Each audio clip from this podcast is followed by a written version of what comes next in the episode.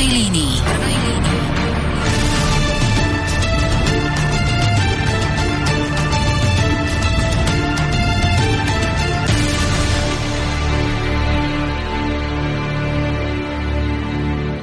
Pekný dobrý večer, milí poslucháči Slobodného vysielača. Máme tu reláciu v prvej línii, ktorou vás bude sprevádzať Michal Albert a máme dnes 26.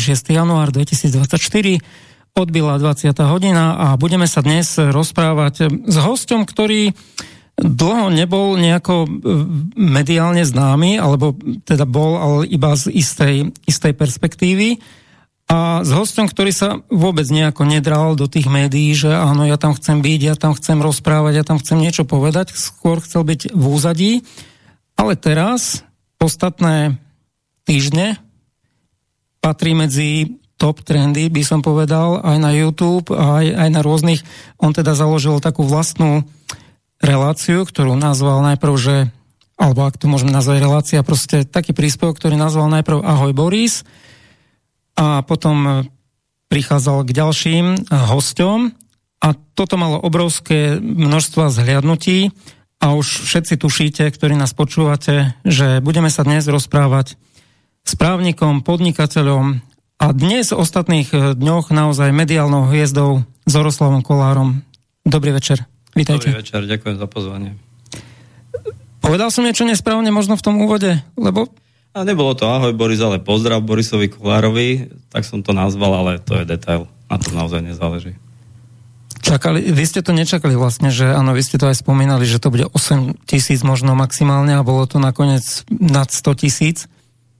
No, mňa prekvapil ten záujem už som na, tie, na podobné otázky viackrát odpovedal, ale pokojne to zopakujem. Uh, nebolo to, nebola to žiadna špeciálne plánovaná akcia, vzniklo to úplne spontánne a trošku som sa obával tej reakcie verejnosti a naozaj ma prekvapil obrovský záujem a také pozitívne prijatie toho celého. Um, a rozhodol som sa v tom pokračovať. No a potom samozrejme uh, sa mi začali objavovať v rôznych skránkach aj v, v tých materiálnych, aj v tých elektronických rôzne zaujímavé informácie od rôznych ľudí.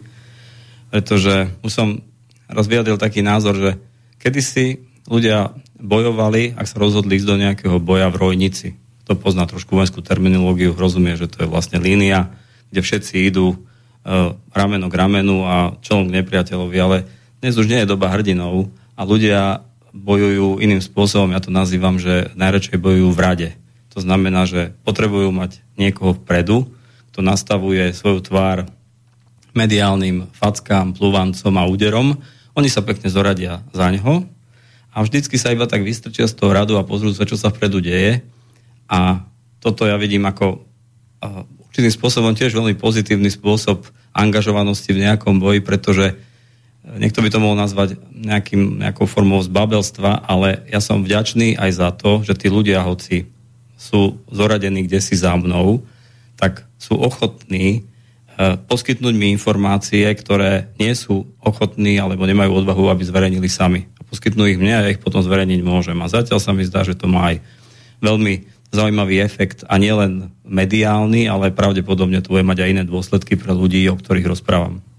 Ale toto, že sa to vlastne takto udialo a že ste získali takú obrovskú podporu, od, podporu zo strany poslucháčov, divákov, pozornosť, tak to súvisí vlastne s tým, že asi tie veľké médiá, ktoré naozaj majú aj finančné prostriedky, aj maximálnych profesionálov a tak ďalej, tak asi si nerobia naozaj tú prácu tak, ako ro- majú robiť, lebo tá investigatíva má patriť do bežnej výbavy novinára, aj keď jasné, že dnes, keď sú tie médiá neslobodné a musia uvažovať, aby náhodou proti nejakému inzerentovi nepovedali a ten im nedá reklamu, tak je to trošku problematické.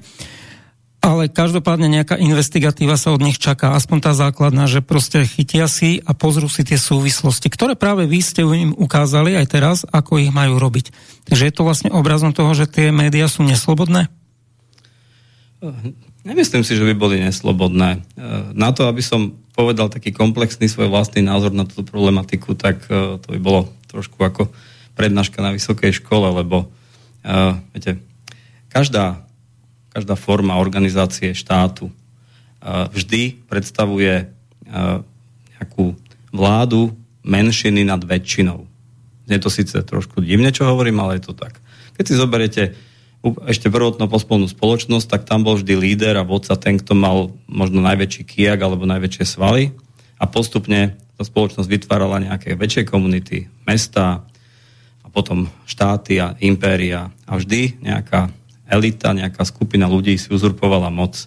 A tú moc si udržiavala rôznymi spôsobmi. V minulosti to boli skôr také tie brutálnejšie metódy, to znamená vojsko, armáda, policia, všetci tá väčšina, ktorá bola v podstate podriadená, musela poslúchať. Paradoxne aj to, čo nás učia ako, eh, ako hovoria nám, že koliskou demokracie a priamej demokracie boli grécké mestské štáty, aj tamto bola v podstate vláda menšiny nad väčšinou, pretože eh, právo hlasovať na Agore eh, tak pri uplatňovaní priamej demokracie mali iba slobodní občania a tých bolo menej ako tých ostatných, ktorí boli v nejakej závislej forme existencie, alebo to boli priamo otroci. No a Samozrejme, ako sa spoločnosť vyvíjala, no tak e, tie formy, by som povedal, ovplyvňovania más sa zmenili. Aj dnes ešte existujú určité štáty, kde sa uplatňuje e, tá vláda menšiny nad väčšinou brutálnymi metodami. Ako, taký typický príklad, ktorý všetci poznajú, asi Severná Korea. A navštívil som tento štát a môžem potvrdiť, že naozaj je to cítiť v tej spoločnosti, že tí ľudia majú strach a obavy. Čiže tá forma ovplyvňovania verejnosti je taká, ako je naozaj vykreslovaná vo svetových médiách. My žijeme v Európe, tvárime sa, že sme rozvinuté, rozvinutý, rozvinutý kontinent pokrokový a tu nás sa uplatňuje tá vláda menšiny nad väčšinou sofistikovanejšími metodami a médiá jednoducho sú nástrojom a cestou, ktorou sa e, ktorý ktorou si uplatňujú túto moc e, vládnúca skupina, to je jedno, ako je nazvaná, a využíva tie médiá na to, aby prostredníctvom médií odoručovala občanom informácie takého charakteru, ktoré sú pre ňu výhodné. A čo sa týka slobody, neslobody médií, viete, tie médiá spravidla vždy niekto vlastní a samozrejme ten vlastník musí brať ohľad presne na, aj na to, čo ste povedali vy, aby napríklad nepísali alebo nehovorili niečo o nejakých obchodných partneroch, sponzoroch a podobne. Potom samozrejme aj vlastníci tých médií majú nejaké vlastné politické presvedčenia a politické názory, ktoré nejakým spôsobom e, sa snažia presadiť vo výstupoch a výsledkoch práce toho média. A potom samozrejme netreba brať, e, brať úplne ako, že dávať na okraj tú skutočnosť, že niektorí redaktori, ktorí by som povedal, majú vlastný názor, a napriek tomu, že nie sú ovplyvňovaní, tak jednoducho si zamieňajú prácu redaktora, ktorý má podľa mňa iba komentovať skutočnosti a ako povedal jeden váš kolega, nebudem ho tu menovať, e, novinári pravdu nehľadajú, ale pravdu vytvárajú. A potom je to taká tá nadpráca, aktivita jednotlivých redaktorov, ktorý, ktorý, ktorých nemusí, tá práca nemusí, nadpráca nemusí súvisieť s ničím, nikto im to nemusí prikazovať, oni sú jednoducho aktívni. A svoj politický názor presadzujú potom vo výstupoch z toho média. Ale celkovo tomuto sa potom o to viacej darí, aj práve tým, že spoločnosť je tak trošku nastavená v takej nejakej jednoduchej rovnici, že napríklad im niekto povie, že ak budeme mať menej aut na spaľovacie motory, tak bude menej rásť globálne oteplovanie. A človek, ktorému sa dnes v tej hektickej dobe ani nechce rozmýšľať a možno on dopredu hľadá tie skratkovité aj vysvetlenia, aj riešenia, tak tomu uverí a e, tým jednoduchým nálepkám poviem za príklad za všetkých, že konkurzný mafián, tak tomu proste uverí a už nejde do hĺbky a nechce hľadať ďalej. Ja súhlasím. A pozrite sa, e, ja si myslím, že e, ľudstvo sa nejako vyvíja a my sme žijeme v 21. storočí a ja mám ta, taký názor, že dokázali sme urobiť ohromný pokrok v mnohých veciach. Lietame do kozmu, dokážeme čiastočne liečiť rakovinu, čo sú veci, ktoré ešte pred 100-200 rokmi, alebo možno pred 50 rokmi o tom ľudia ani nesnívali, ale a zmenili sme strašne veľa vecí, zmenili sme planétu, bohužiaľ nie k lepšiemu, veľakrát k horšiemu, ale jedinú vec, ktorú sme nezmenili, e, to sú ľudia samotní. To znamená, že stále sa, poviem nejakú štatistiku, ktorá asi nie je ničím podložená, to je len moja súkromná štatistika, viete, z tisíc narodených ľudí je možno 5 na jednej strane toho spektra mentálne zaostalých, na druhej strane toho spektra je 5 géniov a smerom k stredu sa tá intelektuálna úroveň buď teda zvyšuje alebo znižuje podľa toho, z ktorej strany ideme. To znamená, a tá štruktúra tých ľudí bola rovnaká pred tisíc rokmi aj stále. To znamená, že masa, tá, to by som bol tá najpodstatnejšia časť tých občanov sú ľudia, ktorí sú pri všetkej úcte a nechcem naozaj nikoho podceniť veľmi priemerní. A priemerný občan žije spôsobom, ktorý znamená, že rieši svoje každodenné problémy. To znamená, potrebuje mať nejakú strechu nad hlavou, potrebuje mať e, prostriedky na jedlo, na dovolenku a na výchovu detí a podobne.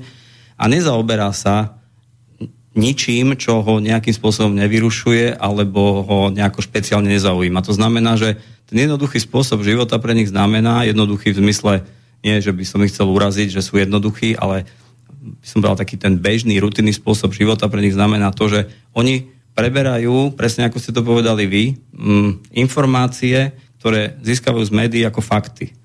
Nezaberajú sa nad tým, či ten fakt je subjektívneho charakteru alebo objektívneho, nenaštudujú si k tomu veci. A toto je ideálny priestor na to, aby sa potom tá, tá väčšina tých ľudí, ktorí sú určite dobrí, slušní, ale nemajú buď záujem, alebo nemajú, by som povedal, intelektuálny priestor na to, aby si tie veci naštudovali, tak sú jednoducho ovplyvniteľní. Oni prevezmú to, čo v tých médiách píšu, no ak, ako sme hovorili pred chvíľkou, ak tie médiá sú nejakým spôsobom manažované, riadené, to je jedno, či majiteľom, politikmi, alebo len politickým presvedčením konkrétneho novinára, no tak, tak toto preverú občania a ten, tá, tá masa tých ľudí, ten, to gro tej skupiny, povedzme 80% si ten názor osvojí a berie ho ako fakt.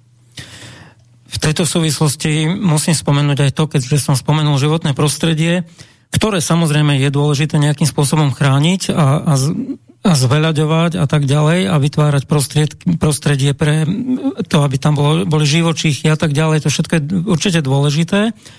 Ale pri tomto narratíve, napriek tomu, že je tento narratív spoločnosti, že treba chrániť e, životné prostredie, každý chce byť čo najviac zelený, lebo je to dnes také modné a také trendy, tak napriek tomu nejaké masy ľudí teraz po tých informáciách, ktoré ste vyzverejnili, ktoré boli práve z rezortu Ministerstva životného prostredia, to znamená, že sa tam úmyselne napríklad nejaké faktúry neplatili, alebo že tá skládka uh, sa neriešila, teraz jednodušene hovorím, tak vôbec tie masy to nejako nereflektovali. E, vidíme tu síce nejaké protesty, tie sú za Lipšica, alebo sú za nejaké zdanlivé ciele, že ochrana právneho štátu, ale s nikým nepohlo práve toto, že z tých demonstrujúcich myslím, že veď, ale na tom životnom prostredí sa nerobilo to, na čo je životné prostredie určené, teda ten rezort. No, súhlasím, ale priznám sa, že ani som nezaregistroval otázku v tom, čo ste povedali. Čo, na čo konkrétne mám odpovedať? E, všetko, čo ste povedali, je pravda, áno akože za ostatné 4 roky, ale ja netvrdím, že iba za ostatné 4 roky aj vlády predtým nerobili úplne to, čo by mali a to, čo by sa od nich očakávalo. A súhlasím, že ak teda dnes je, by som bol veľmi populárne byť e, zeleným, e, v zmysle, akože všetci tu hovoria o ochrane prírody, čo je naozaj správne, ja s tým súhlasím, pretože tá planéta je v katastrofálnom stave. E, pamätám si, že som jedno čítal nejaký zaujímavý článok, ktorého už nadpis bol, bol úplne geniálny. Bolo tam, ten nadpis znel, že ako by vyzerala planéta bez ľudí. A odpoveď bola vlastne, ten autor si dal otázku odpoveď a odpoveď bola, planéta by bola plná života. Ako my, sme tí, my sme ako obyvateľia Zeme, ktorí sú na vrcholom tvorstva a sme najinteligentnejšie tvory na planéte, my si to životné prostredie aktívne ničíme. Áno, očakávali by sme, a pochopil som vás správne, že ak sme naladení tak, že treba chrániť životné prostredie, lebo ak si zničíme planetu, tak nebudeme mať kde žiť a zanikne aj ľudstvo samé, tak informácia, že niekto si buď neplní povinnosti, alebo naopak ešte som povedal, aktívnym spôsobom akože likviduje to životné prostredie, tak by malo vyhnať ľudí do ulic a nič sa nedieje. A súhlasím s vami, ale prečo to je tak? No už, už sme si na to odpovedali predtým. To je manipulácia verejnej mienky cez médiá. Teraz veľmi dôležitá otázka, ktorá sa týka práve aj tohto, že vy nejakým spôsobom ste suplovali vlastne to, čo by si mali robiť bežne médiá a teda investigatívu a odhaľovanie práve takýchto vecí. Mnoho čítateľov, mnoho poslucháčov, divákov práve toto očakáva, že budete v tom pokračovať nejakým spôsobom, aby ste to práve suplovali. A mnohí sa pýtajú, naozaj sem chodí mnoho otázok, aj mne na Facebook chodilo, že či vy osobne, aby sme si dokázali toto všetko ustrážiť, lebo však tieto videá zaniknú, každá kauza trvá 3 dní, obrazne povedané, a potom pôjde život ďalej a zase budú podobné kšefty a podobné, možno aj táto vláda bude robiť podobné veci, keď sa prestanú na to pozerať. Mnohí sa kvôli tomu pýtajú, že či neplánujete buď založiť nejaké špeciálne investigatívne možno médium, ktoré by robilo práve takúto činnosť, alebo vstúpiť do už nejakého existujúceho, ktoré by bolo aspoň nejakým spôsobom nezávislé, aby to bolo niečo ako napríklad slobodný vysielač, ktorý nežije e, s príspevkou e, nejakých oligarchov alebo nejakých reklamných sponzorov, ale práve preto, aby bol slobodný, tak práve od poslucháčov. Tí ho dotujú a tí rozhodujú, či ho chcú počúvať, či nechcú a koľko prispejú. Takže či nejako nechcete do tohto vstúpiť, do nejakého média, alebo založiť niečo vlastné? Neuvažoval som ešte nad tým, ale uh, odpoviem vám len, poviem k tomu trošku také, také Andre, taký úvod. Uh, to, že tu sedím, tak uh, je vlastne dôvod, prečo tu sedím, je to, že tu môžem sedieť. Pretože uh, ešte možno pred 4-5 rokmi tie médiá, ktoré sami seba označili ako mainstreamové, ovládali možno 90% toho trhu mediálneho.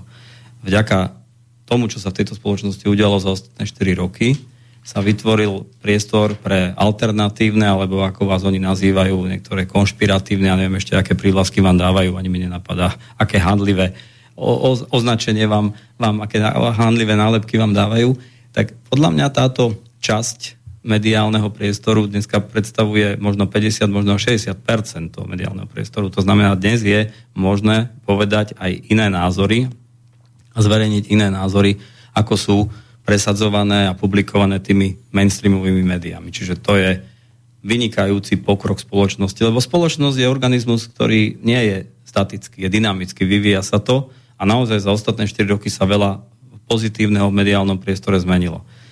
Eh, na druhej strane musím povedať, že vždy je za každým médium niekto. Aj keď to je vlastník a potom závisí od toho, viete, že aké on má doslova morálno-volové vlastnosti, aké má politické názory a vždy je to médium nejakým spôsobom ovplyvnené. A tá miera objektivity toho spravodajstva závisí práve od toho, kto to médium riadi. Áno, ak vlastník povie, redaktorom teda, že máte absolútne voľnú ruku a hovorte o čom chcete, len dodržujte nejaké základné pravidlá, tak to médium naozaj môže pôsobiť tej spoločnosti pozitívne. A čo chcem povedať ako veľmi dôležitú vec a možno taký odkaz spoločnosti, ja už som sa takto vyjadril a zopakujem to. Viete, e, politici majú obrovskú moc. Aj médiá majú obrovskú moc. E, ten, kto má moc, mal by mať aj zodpovednosť. E, zodpovednosť treba chápať v dvojakom zmysle. Zodpovednosť za vývoj spoločnosti, v takej tej morálnej rovine, pretože politici a médiá vedia ovplyvniť výchovu a vývoj budúcich generácií. A zároveň by to mala vedieť zodpovednosť právna, pretože e, ak nemáte, máte, máte moc a nemáte zodpovednosť, tak tým pádom to vždy vedie jednoducho k zneužívaniu alebo nadužívaniu tej, tej moci, ktorú tieto dva segmenty spoločnosti získali. A mm, keď e, dneska potrebujete akýkoľvek úkon urobiť vo vašej domácnosti, na vašej záhrade, zavoláte si nejakého remeselníka alebo nejakého odborníka, tak keď chce niekto robiť akúkoľvek činnosť a živiť sa svojou vlastnou prácou, tak musí väčšinou preukázať, že má nejaké schopnosti, ktoré získal štúdiom a má nejakú prax. A práve na tieto dve povolania, ktoré ovplyvňujú spoločnosť najviac, to znamená novinári a politici, tak na to nepotrebujete nič. Nepotrebujete preukázať žiadne vzdelanie a nepotrebujete preukázať žiadnu prax. Ak už do tej aktívnej politiky niekto vstúpi, tak sú určité pozície, ktoré vyžadujú nejaké odborné vzdelanie, nejakú kvalifikáciu, eh, ale, ale to sú naozaj len výnimky. Ale všeobecne povedané, na najdôležitejšie povolania vyvolá, vykonávané v tejto spoločnosti, jednoducho to môže robiť hoci, hoci bez toho, aby preukázal, že vyštudoval niečo, čo ho oprávňuje takúto činnosť robiť a má nejaké, nejaké schopnosti získané dlhodobou praxou. A to je hrozné, podľa mňa. No a nechceli by ste práve preto možno nejaké médium vytvoriť, aby ste mohli dať napríklad priestor mnoho talentovaným ľuďom, ktorí napríklad aj majú vyštudovanú žurnalistiku, alebo aj sa tomu radi venujú, len ich z nejakých dôvodov nepustia do tých hlavných médií. Napríklad sú starí, napríklad nie sú mladé kočky, ale sú možno trošku staršie a tam je preferované niečo iné a tak ďalej, ale pritom sú kvalitatívne veľmi dobrí, majú o to záujem, ale nemajú kde sa uplatniť, lebo aj tých žurnalistov je samozrejme veľa, to tie vysoké školy chrlia na objednávku, obrazne povedané, a oni sa nemajú kde uplatniť, až tak toľko veľa tých médií nie je. Že možno aj pre nich vytvoriť takéto, takéto priestor, aby to bol zároveň priestor, ktorý by suploval tú vašu činnosť, ktorou vy teraz suplujete tú, tú činnosť, ktorú by mali robiť médiá. Uvažoval som nad tým, ale opakujem, že život nie je statický, ale dynamický, ale a možno budem venovať aj tejto oblasti. Ja som mal vždy snahu popri mojej práci, nazvem to tak trošku, trošku možno nadnesene, edukovať slovenský národ.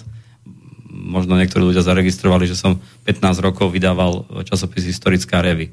Bolo to samozrejme stratová činnosť, ale ja som to robil preto, lebo milujem históriu, cestovanie a zdalo sa mi, že prostredníctvom aspoň takéhoto printového média oslovím nejakú skupinu ľudí a a tí ľudia, ktorí si to prečítajú, tie články boli na vysokej odbornej úrovni vždy robené, takže to prispieje nejakým kúskom k tomu, že ten národ bude, bude možno múdrejší, skúsenejší, edukovanejší. A mali sme dokonca taký plán, že sme chceli vysvetliť čitateľom a možno aj širšej verejnosti v rámci toho časopisu, aký je vývoj územia ktoré sa dneska nazýva Slovenskom v historickom kontexte, to znamená, aká tu bola situácia v rôznych oblastiach spoločenského života za Rakúsko-Uhorska, za prvej Československej republiky počas druhej svetovej vojny, potom krátke obdobie demokratického zriadenia medzi rokom 45-48, potom socializmus a kapitalizmus, a aby si ľudia urobili nejaký taký väčší obraz. Ja som potom v roku 2020 vlastne historickú revi daroval vydavateľstvu SME, dneska to vydávajú, neviem, či mesačne alebo, alebo štvrťročne.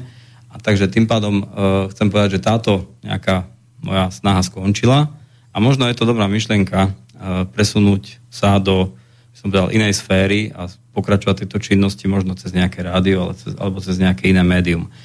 Prečo to hovorím? Do toho roku 2020 v podstate ani iná možnosť asi neexistovala, lebo ako tlačiť nejaké časopisy bolo vtedy jednoduché a šírenie akože takisto.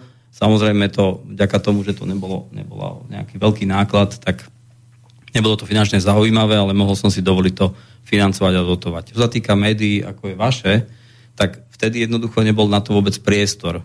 Mm, ja nemám urobený nejaký, nejaký prehľad, že koľko tých alternatívnych médií bol do roku 2020, ale myslím si, že to bolo naozaj minimum, možno mali ob- zachytili nejakých 10% trhu. Dnes je iná situácia, Myslím si, že dnes, ak by sa vytvorilo nejaké takéto médium, tak by dokázalo sa naozaj presadiť nie v komerčnej oblasti, ale čo sa týka záberu možných poslucháčov a mohli by sme osloviť obrovskú, obrovskú masu ľudí, ktorých by možno tie informácie oslovili. Takže budem nad tým uvažovať. Ďalšia skupina um, poslucháčov sa pýta, a veľmi často sú tie otázky naozaj, že či toto všetko, čo robíte, a ja, ja už viem, čo odpoviete, lebo ja som už počul niekde inde tú odpoveď, bola, bola nie, ale ja trošku zvláčním tú, tú otázku a možno budete mať chuť nejako inak odpovedať. Ako to nie, že by som vás chcel dotlačať do inej odpovede. Uh, ide totiž o to, že v politike, ak sa naozaj dejú takéto veci, že naozaj tu nejaké základné veci zlyhávajú, keď si vezmeme len to ministerstvo životného prostredia, že tú sanáciu neriešilo, hoci to mohlo riešiť, však to vy, rieši, vy hovoríte v tom videu, odkaze, v odkaze pánovi Budajovi, tak e, asi by bolo potrebné vytvoriť nejakú protiváhu aj na tej politickej scéne. A do tej otázky tiež zabalím práve to, že ja som si na kľúčod.sk kľúčod.sk urobil taký prieskum na vrátanie v rámci teda YouTube sekcie tohto časopisu, kde som sa napríklad pýtal, či vám dôverujú ľudia, tam hlasovalo vyše, alebo takmer, takmer 2000 ľudí hlasovalo, že 94% je e, s vami stotožnená, že vám dôveruje. Alebo napríklad som sa pýtal, že či v prípade, ak by ste v budúcnosti kandidovali na prezidenta Slovenskej republiky, či by si vedeli predstaviť, že by vás volili. Tak tam 30% bolo, že nie, ale 53% bolo, že áno. E, potom som sa pýtal ešte aj na otázku, či by mal Zoroslav Kolár založiť politickú stranu. Tam väčšina, tam si už nepamätám presné čísla, ale väčšina teda bola za to, že nie, ale boli tam aj takí, ktorí s tým súhlasili, že by ste niečo také založiť mali. Takže či uvažujete možno nad niečím takýmto, túto popularitu využiť a možno aj pre dobroveci ju využiť? Nikdy nehovor nikdy a vylúčiť sa absolútne nič nedá a nechcem povedať niečo, čo potom v budúcnosti mi niekto bude pripomínať, že toto som povedal a bolo to inak. Ja som na takúto otázku podobnú odpovedal, odpovedal keď som uh, bol v rozhovore s Daným Kolárom, jednoznačne nie. A naozaj úprimne som to tak aj cítil, aj to tak stále cítim a má to, by som povedal, aj to, čo ste povedali vy, také dve, by som povedal, nejaká, nejaké zádrhely. To, tie váš prieskum, akože samozrejme ma potešil, ale treba si uvedomiť jednu vec. Každé médium má určitú, by som povedal, skupinu poslucháčov, ktorá je niečím determinovaná, nejakým spôsobom charakterizovaná. To znamená, že e, je, sú to ľudia, ktorí sú niečím, nejakým spoločným názorom spojení. To znamená, majú podobné názory, preto vás počúvajú. A keď si urobí niektoré médium vlastný prieskum, tak to nie je prieskum, ktorý odzrkadluje názor Slovákov, ale iba vašich poslucháčov, alebo keď sa jedná o nejaké printové médium čitateľov. Keď si pozriete predvolebné prieskumy, ktoré si robili rôzne denníky, pamätám si, že napríklad Pluska robila nejaký prieskum, Pravda, a tak tie výsledky boli diametrálne odlišné. To znamená, že viete, keby ste urobili ten prieskum, ako ste hovorili, nie na 2000, ale na 200 tisíc, alebo na 2 miliónoch, tak by som sa nad tým vážne zamyslel. Ale tu na hoci je to sympatické, tak podľa mňa to ne, neozrkadluje na, názor a náladu celého národa. A čo sa týka akože, takého môjho osobného postoja k nejakej možnosti vstúpiť do politiky je ten, že škoda, že táto situácia nastala pred 20 rokmi. Úprimne cítim sa na to už starý, ale viem si predstaviť skôr niečo také, že by som mohol byť možno dobrým poradcom, možno nejakým mecenášom, keby sa objavil niekto, u koho by som videl úprimnú snahu a chuť niečo v tejto oblasti urobiť a potreboval by podporu, pretože si myslím, že mám do životných skúseností aj vedomostí, ktoré by som mohol niekomu odovzdať. A v konečnom dôsledku, bohužiaľ, tá politika sa dneska nedá robiť ani bez peňazí, čiže aj táto forma podpory by z mojej strany bola, bola podľa mňa celkom, celkom vhodná, ale nemám v tom ešte úplne jasno a preto by som to uzavrel tak, že nič nie je nemožné. E, budeme tu mať samozrejme aj ďalšie otázky a všetci tí, ktorí už aj teraz píšete na studio zavinač slobodnyvysielac.sk, tak v druhej časti relácie sa na ne vrhneme. Prišli niektoré aj na Facebook, na môj Facebook, je, už okolo, je ich už okolo 50, neviem, či vôbec všetky stihneme otázky, ale niektoré sa aj opakujú, takže to budeme potom samozrejme zlučovať a vynechávať tie, ktoré sú duplicitné. E, vy ste tak trošku aj filozof, dá sa povedať, lebo máte naštudované, rád, rád čítate, máte nejaký ten prehľad v rôznych oblastiach a mňa zaujímalo, aký je váš postoj na, na myslenie, respektíve nemyslenie a aké to má vlastne dôsledky pre, pre ľudstvo. Lebo napríklad odcitujem, a odcitujem Františka Ledvinu, myslenie môže pravdu odhaľovať a bojovať proti nej, je schopné búrať staré ilúzie a vytvárať nové míli sa a dokáže aj klamať. Hm, aké je podľa vás myslenie súčasnosti aj v pohľade na to, alebo z pohľadu na to, čo sa teraz tu deje? Aj myslím to, čo všetko ste odhalili, aké sú reakcie ľudí, aké je proste to myslenie? Myslíte myslenie bežného slovenského občana? Áno. A spoločnosť ako takej? Viete, ja som generácia, ktorá už pomaličky si vypočítava výšku svojho dôchodku a ono sa tak vždy hovorí, že mm, tí starší majú vždy príliš akože taký kritický pohľad na mladú generáciu. A mm, nechcem sklznúť do toho, aby ma niekto takýmto spôsobom onálepkoval. Ja sa snažím si urobiť naozaj taký objektívny obraz o tom, kam smerujeme, ako sa vyvíja Slovensko a celý svet okolo a aj ako sa vyvíja mladá generácia. Ja už som hovoril, že tá štruktúra ľudí, ktorí sa rodia, tak je v princípe intelektuálne vždy podobná, rovnaká. A práve tá, nazvem to, najväčšia skupina tých ľudí, ktorých schopnosti intelektuálne, odborné sú priemerné, čo neznamená, že to je zle. Priemer je výborný, ale títo ľudia e, sa dajú svojím spôsobom e, nejakým tvarovať, vzdelávať a dá sa s nimi pracovať. A Pracovať sa s nimi dá samozrejme na úrovni nejakých škôl, to znamená od základnej až po univerzitu, ale obrovský vplyv samozrejme na týchto ľudí majú aj médiá. A viete, keď si spomeniem povedzme na moju mladosť a detstvo, tak uh, nám boli predkladané ako nejaké morálne vzory správania, aj keď to bol socializmus, ktorý, na ktorý veľa ľudí nadáva, aj keď paradoxne na socializmus nadávajú ľudia, ktorí vtedy ešte neboli na svete.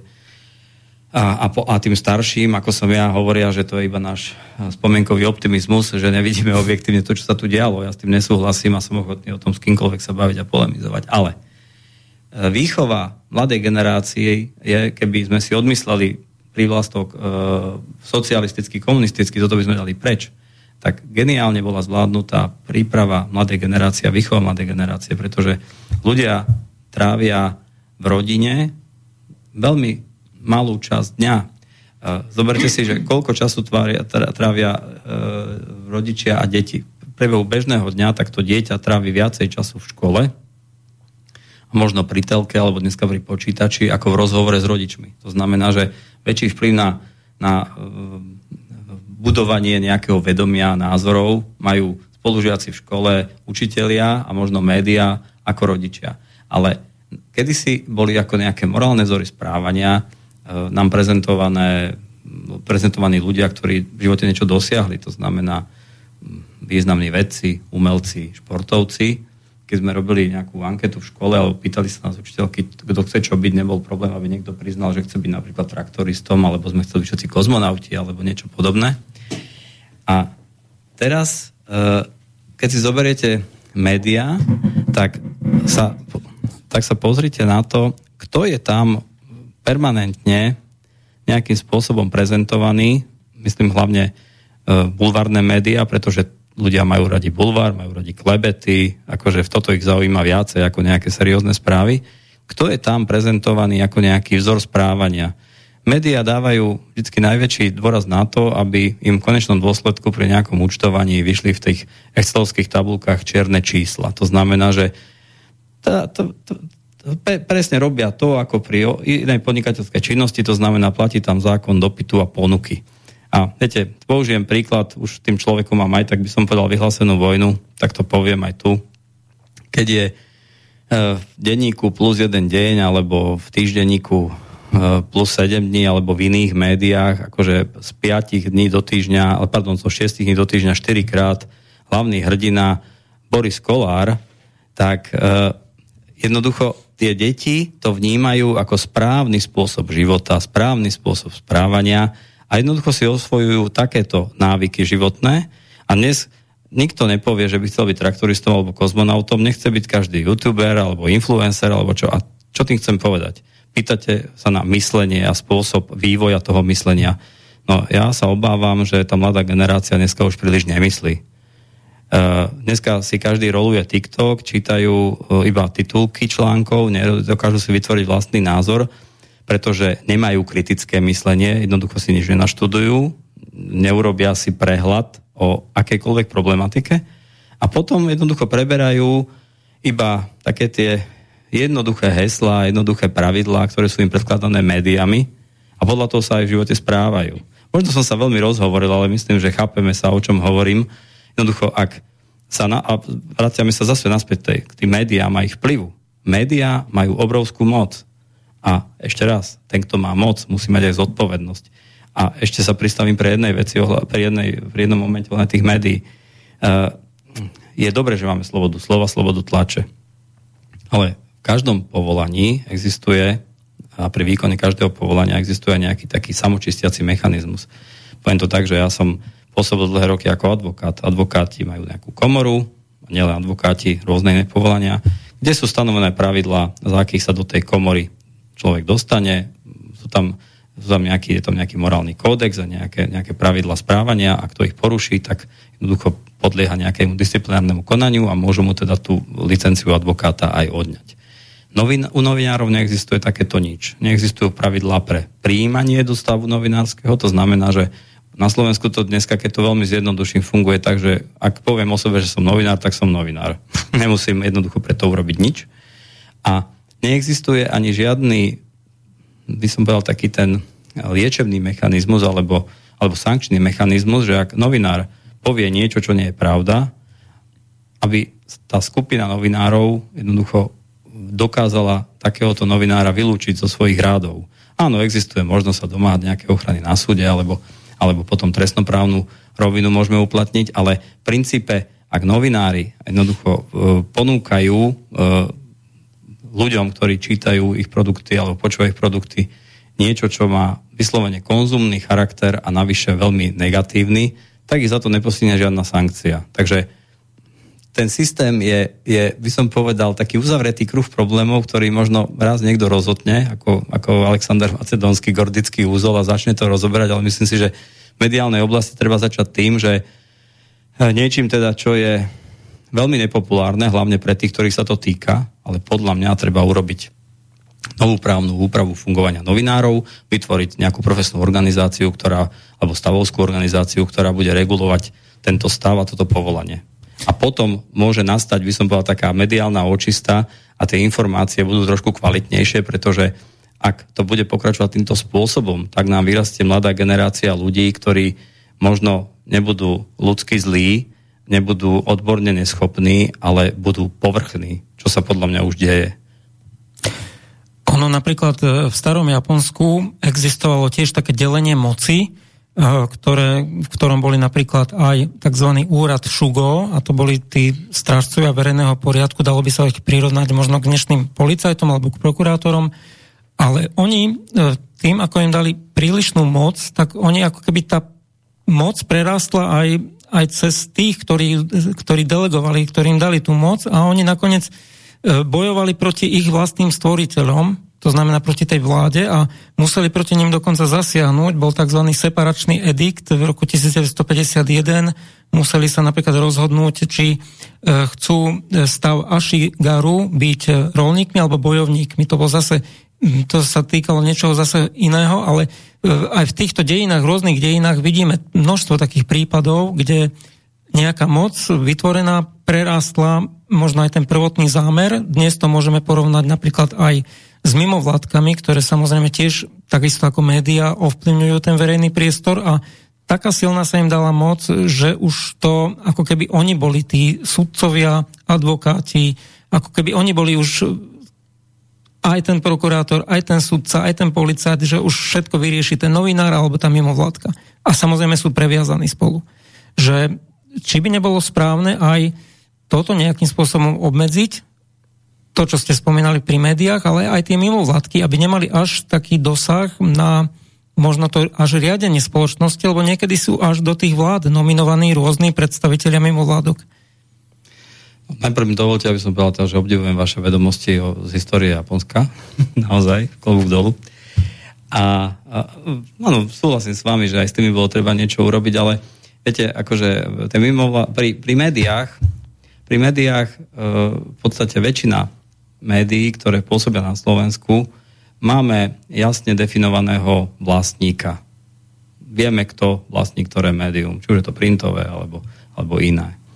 A čo týka mimovládok, tak ja sa obávam, že toto zregulovať akože nie je jednoduché, preto lebo to už je geopolitický problém, pretože tie mimovládky sú väčšinou organizácie, ktoré sú financované zo zahraničia na to, aby niekto financoval mimovládku, tak musí mať na to naozaj dostatok finančných zdrojov a e, evidujem samozrejme, že aj občania Slovenska e, niektorí financujú podporu mimovládky, ale väčšina tých mimovládok a najmä tých, ktoré sa postavili do pozície veľmi to zjednoduším, vyšetrovateľa, prokurátora, sudcu, ešte aj exekútora do jednej osoby, tak e, tie väčšinou majú nejaké zákulisie, ktoré je veľmi záhmlené alebo vedú nitky napríklad do nejakej historickej budovy v centre Bratislavy na Vizoslovo námestie.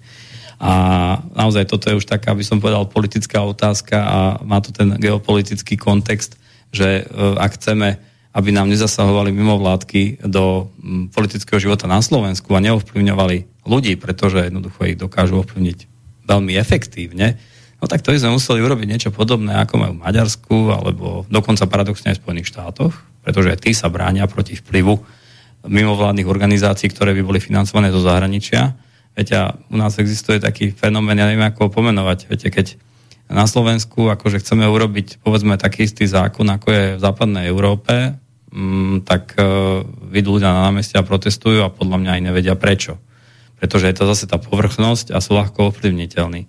A väčšinou e, činnosť mimovládok vždy k niečomu smeruje. Vždy sa treba pozrieť na to, kto to financuje a aký cieľ chce dosiahnuť.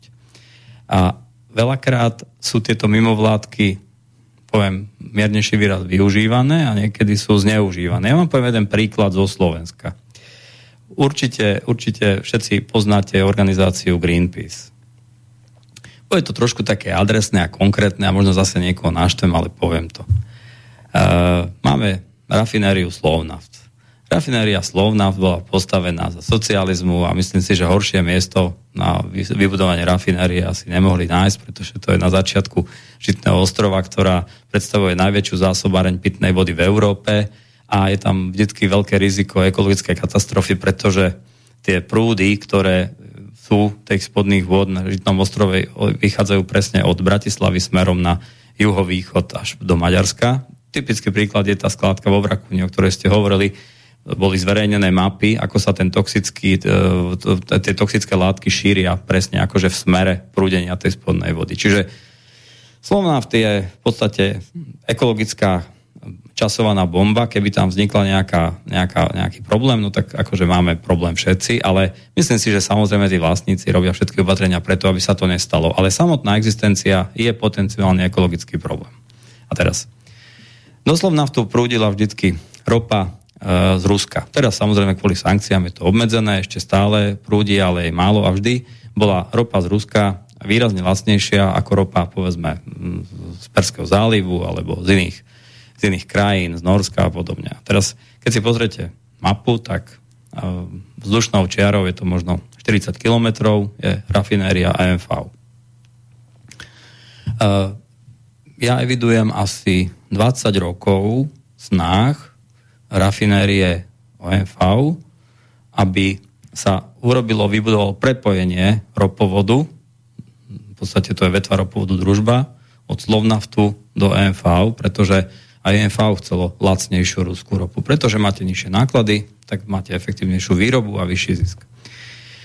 Teraz budem hovoriť veľmi približne, ale asi pred 20 rokmi, alebo možno aj 25 vznikla spoločná spoločnosť Slovnaft a EMV, ktorá bola zameraná na to, aby pripravila projekty, samozrejme urobili rôzne štúdie, analýzy a vybudovali prepojenie Slovnaft MV. Ale keďže vlastníkom uh, Slovnaftu uh, to ekonomicky nevyhovalo, pretože ak dáte, umožníte rafinárii MV, aby dostávala takú istú lacnú ropu, ako, ju má, ako má Slovnaft, no tak si vytvoríte vlastne konkurenta ktorý je iba 60 km vzdialený od, od e, materskej v tejto firmy slovenskej, tak napriek tomu, že bola vytvorená spoločnosť a 20 rokov sa snažili vlastne predstaviteľa tej spoločnosti e, vybudovať to prepojenie a minuli sa tam skutočne obrovské peniaze, to sa dá všetko dohľadať, dneska na, na internete nájdete všetko, Myslím si, že rôzne štúdie a dopadové štúdie a ekonomické štúdie o tom, či, či je to výhodné a či to je dobré, tak by sa im naplnili možno takúto miestnosť a minuli sa na to naozaj, že stovky miliónov korún, prepočte na eurá sú to desiatky miliónov eur. A vždy, keď už bolo, bola vlastne tá myšlienka kúsok od realizácie, tak začali proti tomu ropovodu protestovať aktivisti z Greenpeace. A argument, prečo sa to nesmie urobiť, je ten, že vybudovanie ropovodu od Slovnaftu po rafinériu EMV je nebezpečné, pretože jednoducho tá rúra s tou ropou by išla na, na, cez územie, ktoré je súčasťou Žitného ostrova a mohli by byť ohrozené spodné vody. Takže to, že Slovnaft je postavený priamo na najväčšej zásobárni pitnej vody v Európe, to problém nie je. Ale jedna rúra, 40 kilometrová, tak to by problém bol. A teraz si položme otázku a myslím, že si odpoviete aj bez mňa. Kto financoval tú slovenskú vetvu aktivistov z Greenpeace? A viete čo, už asi niektorých ľudí viacej nenahnevám, ako som nahneval, a to sú dohľadateľné fakty. tak najväčším sponzorom bol vždycky pán Világy alebo ľudia okolo Slovnaftu. Čiže účelové používanie environmentálnych argumentov a zneužitie ochranárov na to, aby jednoducho zabránili tomuto propojeniu. A nemalo to žiadne dôvody, akože, ktoré mali smerovať nejaké ochrane prírody. To boli čisté ekonomické záujmy niekoho. A teraz sa samozrejme logicky opýtate, no ale prečo tí mladí ľudia akože tam išli a prečo protestovali a prečo robili demonstrácie. Možno si to pamätáte, neboli to nejaké masové demonstrácie, ale vždycky nejakú urobili demonstráciu, potom sme niekde posadili kde si na cestu a transparenty rozvinuli. No, tam sú dva dôvody. Viete, že buď tí mladí ľudia vôbec tomu nerozumeli, za čo demonstrovali, pretože, nie preto, že by boli hlúpi, preto, lebo jednoducho nemali ambíciu si to naštudovať. A druhá možnosť je, že ich zaplatili. Normálny kompars. Čiže vrátim sa na začiatok tej vašej otázke. Áno mimovládky a rôzne zahraničné spoločnosti veľké dokážu veľmi významne ovplyvniť politické dianie na Slovensko, dokonca aj ekonomické procesy a treba sa vždy pýtať, v koho záujme tá činnosť je a ak jednoducho tá činnosť smeruje proti záujmu Slovenskej republiky, tak by sa mala ich činnosť obmedziť alebo zakázať.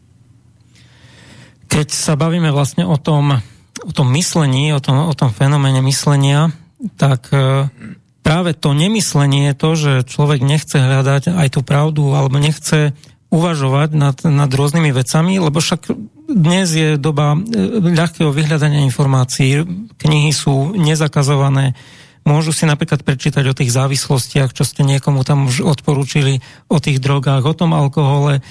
Napriek tomu, že ľudia to všetko vedia, čo to spôsobuje taká droga, čo spôsobuje taký alkohol, tak to proste užívajú. A čo aj presiahol do médií, že to užívajú často niekedy aj politici, však o alkohole v parlamente sa už veľa porozprávalo, že tam odnášali veľa, veľa tých fliaž s alkoholom. Vy ste spomínali už aj u nejakej političky aj nejaké drogy, tam ste mali aj nejaké nahrávky a otázka znie, že či budete aj ďalšie takéto, či máte teda takéto informácie o možno alkohole, o drogách u ďalších politikov, či aj toto sa dočkáme. A, a druhá podotázka bude potom. Skúsim zase trošku širšie, ak mi dovolíte, lebo a chcem povedať, pán redaktor, ak rozprávam veľa, tak ma kľudne stopnite a povedzte, že na túto tému bolo toho dosť. Viete, e, pre bežného občana, a zdôrazňujem, bežný občan pre mňa znamená človek, ktorý si zaslúži úctu, pretože jednoducho buduje túto krajinu, pracuje, zarába peniaze. To nie je nič dehonestujúce, čo som povedal. Ale pre bežného občana, ktorý sa si rieši dennodenné svoje bežné životné problémy, ten svet, ktorý je takouto nadstavbou, mm, jednoducho je niečím takým akoby za nejakou záclonou alebo kde si v mlách. A tí ľudia majú tendenciu veriť, že e, ľuďom, ktorých nepoznajú osobne nemajú s nimi skúsenosti, tak je to, ja tomu hovorím, že v ľuďoch sa vytvára taký fenomén, taký, taký akože prezumcia, alebo tá predpoklad akože čestnosti, slušnosti, múdrosti. Ja poviem taký zážitok z ranného detstva môjho, ako sa môj názor vyvíjal. Ja si pamätám, keď som mal 7 rokov, je to strašne dávno, išli sme na školský výlet e, autobusom e, z môjho rodného mesta do Bratislavy a išli sme do zoologickej záhrady. A kedysi sa chodilo e, centrom Bratislavy a išli sme okolo Šafarikovo, teda na Šafarikovo námestie, okolo Univerzity Komenského. To bolo na konci prvého ročníka základnej školy. A ja som si tam tak ako cez okno toho autobusu som čítal na tých stĺpoch, je to tam do dnešného dňa, je tam, že právnická fakulta a filozofická fakulta. Ja si pamätám ten svoj zážitok a pocit, keď som si hovoril, že to musí byť niečo úžasné, tá škola. A že tí ľudia, ktorí tam chodia, to musia byť géniovia. A, a tí pedagógovia, to, to som, vtedy mi napadlo, že vtedy som naozaj mal pocit, že raz bude zo mňa nejaký traktorista, ale opakujem, bez dehonestácie, tohto e, povolania. Ja ináč mám vodický preukaz na traktor a aj viem jazdiť na traktore, takže opakujem, nechcem nikoho uraziť. No a potom sa ten život nejako vyvinul a som sa tam na tú vysokú školu dostal. A zrazu som zistil najprv po nejakých takých tých zoznámeniach sa s pedagógmi, že mal som k tým samozrejme rešpekt a úctu, ale postupne som začal zisťovať, že vôbec to nie je až na takej vysokej úrovni, ako sa mne ako malému dieťaťu zdalo. Potom, keď som začal to právo študovať, tak som zistil, že tí ľudia nie sú géniovia, nie sú najmudrejší a dokonca, keď som to právo skončil, tak som zistil, že sú priemerní. A dokonca si dovolím tvrdiť, že niektoré prípady boli uh, také, že by som im nedovolil na tej vysokej škole učiť. A tým pá... Ale nechcem sa na nikoho vyvyšovať. Čo tým chcem povedať? Uh, nie je nad osobnú skúsenosť a osobný zážitok. A jednoducho, keď uh, viete, bežný občan sa pozerá na politika, tak väčšina z tých ľudí má tendenciu veriť alebo dávať, robiť taký, tú prezumciu, ten predpoklad toho, že ten politik je čestný, slušný, dobrý a robí všetko, čo je v jeho silách a schopnostiach, aby bolo čo najlepšie na Slovensku, aby sa mali čo najlepšie občania. Ale zabúdame na to, a tí ľudia si to ako by nechceli pripustiť, že aj tí politici, aj právnici, aj lekári, to sú bežní ľudia, ako sme my všetci ostatní, Ráno idú na to, ale tu dajú si raňajky, pohádajú sa s manželkou, majú starosti so splácaním hypotéky, poznajú sa so susedom, s kamarátom a ich výkone, pri výkone ich povolania existuje strašne veľa subjektívnych prvkov a faktorov a vplyvov, ktoré, ktoré determinujú ich prácu. A netreba si tých ľudí nejakým spôsobom idealizovať.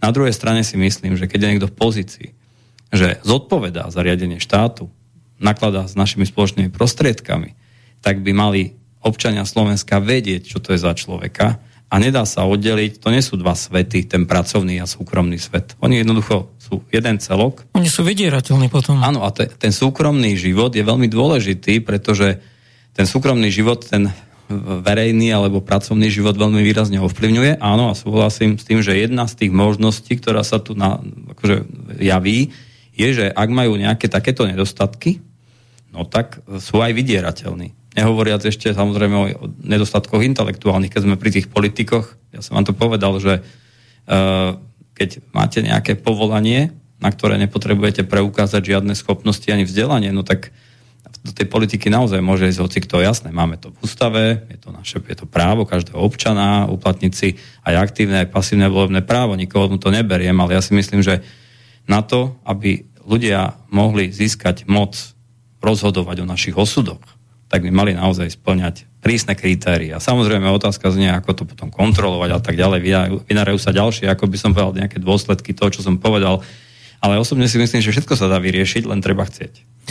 A to mi dobre teraz smečujete, lebo ďalšia otázka mala smerovať k tomu, že jeden môj zdroj, jeden známy mi proste povedal, že on proste niekedy spolupracoval s mafiou, robil pre nich nejaké veci a on mi povedal, že však mafia nezanikla, ona je tu stále, len už nerobí tie veci, ktoré robila niekedy, ale proste prešla do politiky.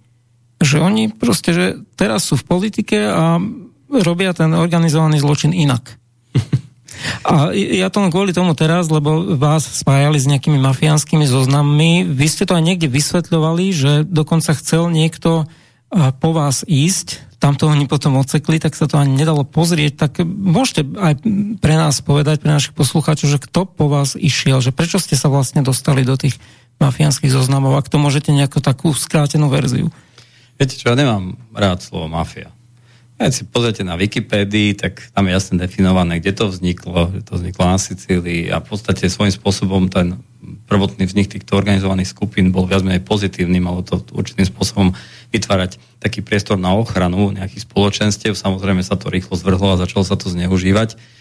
Ale viete, dneska je, by som povedal, priam takým, takou zbraňou mnohých politikov to slovo používať a označia slovo mafia, hádam každého. To je, to slovo je absolútne sprofanované a podľa mňa mali ho vylúčiť zo, zo slovníka slovenského jazyka.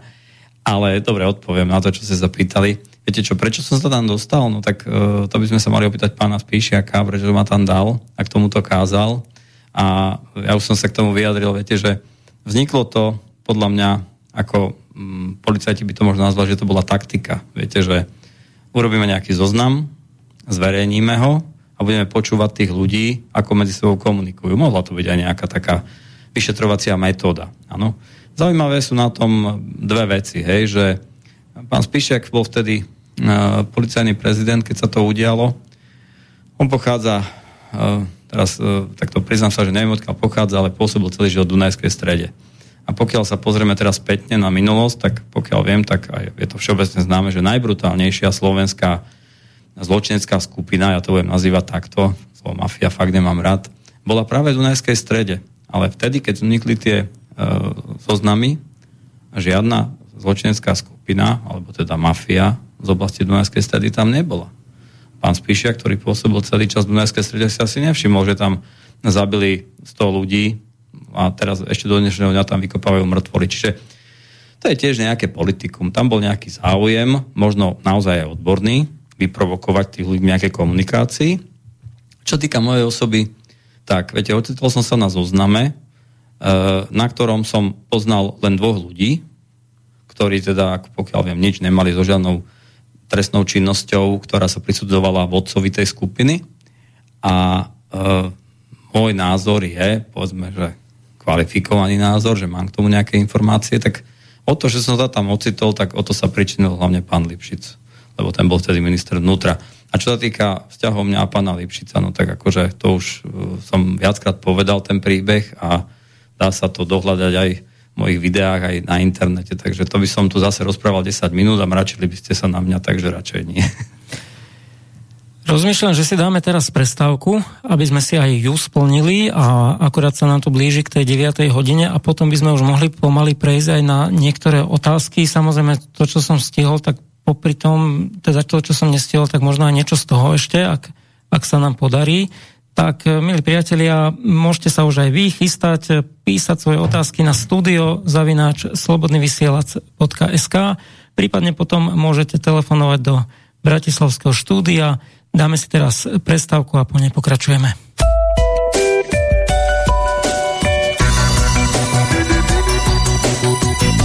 Počúvate slobodný vysielač.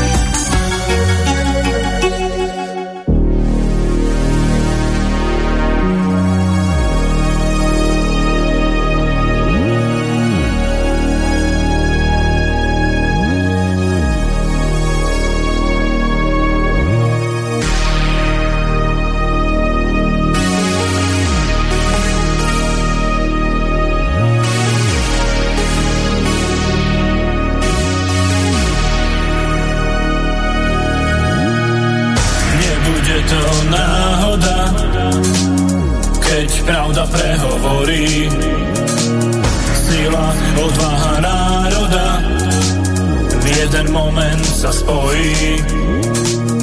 Nezávislé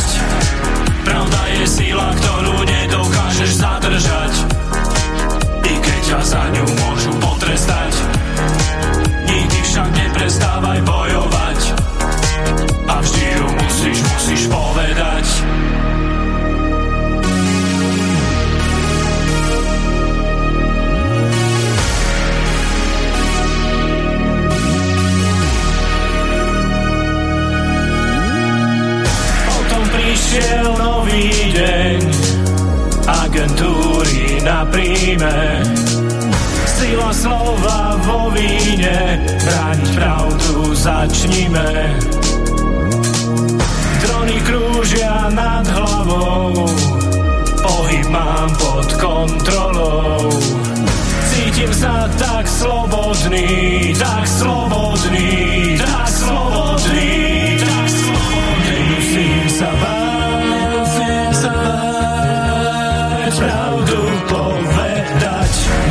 Nemusím sa báť,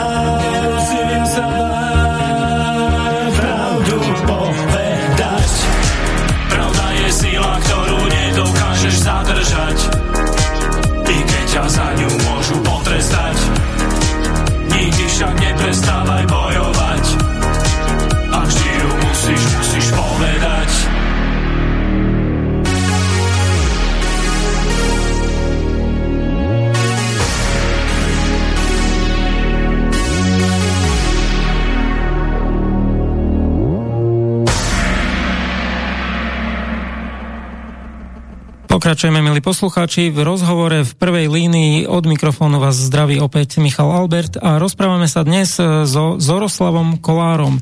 A je tu priestor samozrejme potom aj na vaše e, otázky a potom aj na telefonáty.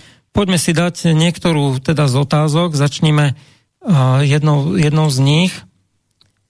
Tak náhodne otvoríme. Dobrý večer všetkým štúdiu. Chcem sa pána Kolára opýtať, či by po skončení politických sák bol ochotný natáčať videá zo svojich cestovateľských zážitkov, ako aj z tých archeologických. Som aj dlhodobý čitateľ historickej revy a počúval som ho o týchto témach pútavo rozprávať v stredu na Infovojne, Infovojne z úctou Tibor Badín starší. Mm, uvažoval som nad tým, ale mm, ja sa priznám k takej svojej chybičke. Ja mám v niektorých veciach veľmi nízke sebavedomie a vždy, vždy som mal obavu, že či by toto niekoho zaujímalo. Keď si spomenieme na to teda moje prvé video mm, pozora Borisovi Kolárovi tiež som mal obavy, že ako to skončí a bolo to obrovský záujem, možno, že aj o nejaké komentovanie mojich ciest a rozprávanie cestovateľských zážitkov by záujem bol. Priznám sa, že som sa nad tým zamyslel a možno to aj niekedy urobím. Ale mám taký pocit, že dneska, ak si chce nájsť niekto nejaké informácie o akékoľvek krajine, tak všetko je na internete, ale asi tá možno prerozprávanie nejakého osobného zážitku je zaujímavejšie a lepšie, takže odpoveď čitateľovi alebo poslucháčovi, prepačte, je taká, že uvažujem nad tým a keď skončí, a naozaj, keď skončí táto politická sága, ako ste to nazvali, tak asi to robiť budem. Bohumil sa pýta, kedy sa stiahne slovenské zlato z Anglicka naspäť domov na Slovensku? Neviem, či budete vedieť na to odpovedať? Tak e, nemám kryštálovú gulu so sebou, ale skúsim sa doma pozrieť a potom by som odpovedal, ale nie, nechcem toho pána uraziť. E, priznám sa, že evidujem niečo ohľadom toho, viem, že tam je nejaký stále nedoriešený problém, ale podrobnosti neviem a špekulovať nechcem. Mikuláš sa pýta, chcem sa opýtať pána Kolára, či má informácie o vražde Kuciaka a Kušnírovej a vie pravdu, ako to v skutočnosti bolo. Ďakujem. Mám informácie iba z médií a zase, viete, tých špekulatívnych informácií a názorov bolo prezentovaných strašne veľa, takže nič viacej ako to, čo bolo prezentované v médiách, neviem. Vladimír sa pýta, či viete právne zastupovať človeka na súde a za akých podmienok. Zrejme Vladimír potrebuje nejakú právnu pomoc. Ja už nepôsobím ako advokát, lebo licencia mi bola kvôli problémom, ktoré mi vznikli pozastavená, takže je mi ľúto. Musíte si nájsť nejakého iného advokáta. Rudolf sa pýta, e, či mu viete povedať svoj názor na články Mafiánova Svorka. Svokra, svokra, áno. Napísal to Svorka. svokra. svokra. Viete čo, to je, no, ak mi dáte 3 minúty, tak skúsim tak veľmi... veľmi Skúste dve. Nie, skúsim za dve, dobre. Mal som jedného obchodného partnera, spoločníka, ktorý sa volal Peter Sikor a bolo to v 90. rokoch, asi od roku 1999 som s ním prestal komunikovať, pretože sa naše cesty podnikateľské rozišli. On mal manželku, ktorá bola dcera policajta a tej pani, ktorá robila tie články. A Peter sa s ňou rozviedol, opustil teda tú svoju manželku a maloletého syna odišiel. A neviem okolnosti, pre ako odišiel, ale stalo sa to, že jeho manželka aj syn zostali, uh, by som mal takmer bez, bez prostriedkov. Ja ho nechcem kritizovať, je to jeho vec, ako sa v živote rozhodol. Ale okrem teda toho, že im tam nenechal žiadne prostriedky v tom dome a nestaral sa o nich, tak ako tam zabudol celý svoj podnikateľský archív, zabudol tam dva počítače, asi 5 mobilných telefónov. A keďže jeho svokor, teda otec tej uh, jeho manželky, bol policajt, tak oni jednoducho celý ten archív zobrali a uh, vyťahli z počítača všetky informácie o jeho činnosti za 10 rokov podnikania v 90. rokoch a začali tie informácie zverejňovať. Samozrejme, keďže on podnikal so mnou, tak som sa v tých dokumentoch a dokladoch, vysky, dokladoch vyskytoval aj ja. Ale ja som si to samozrejme vždy všetko preštudoval ale pokiaľ viem, tak akože pani e, Boboková sa myslím volala, tak e, dala x trestných oznámení a podozrievala ma, že niečo riešim a niečo vybavujem. Pravda je taká, že tam boli informácie, ktoré neboli toxické, nebolo tam nič trestnoprávne a všetky jej podania skončili samozrejme odmietnutím a zastavením bez toho, aby do toho niekto zasahoval. Kľudne si to môžete, ak je to ešte dostupné na webe, e, prečítať. Viete, to je asi o tom, že Fero kúpil za 10 a predal za 12 a potom Jano kúpil za 14 a predal za 15 a je to okomentované samozrejme všeli ako špekulatívne a pani Boboková sa tam snažila akože z toho vytvoriť nejakú konštrukciu, že som pomaličky s Petrom Sikorom robil nejakú nekalú činnosť. Ale opakujem, bolo to vlastne spôsobené len preto, že ja by som to nenazval, že spomienky alebo zážitky, či ako to bolo, mafiánovej svokry, ale bola to pomsta mafiánovej svokry, pretože to bola reakcia na to, že opustili jej dceru aj so, s jej vnúkom a nepostaral sa o nich.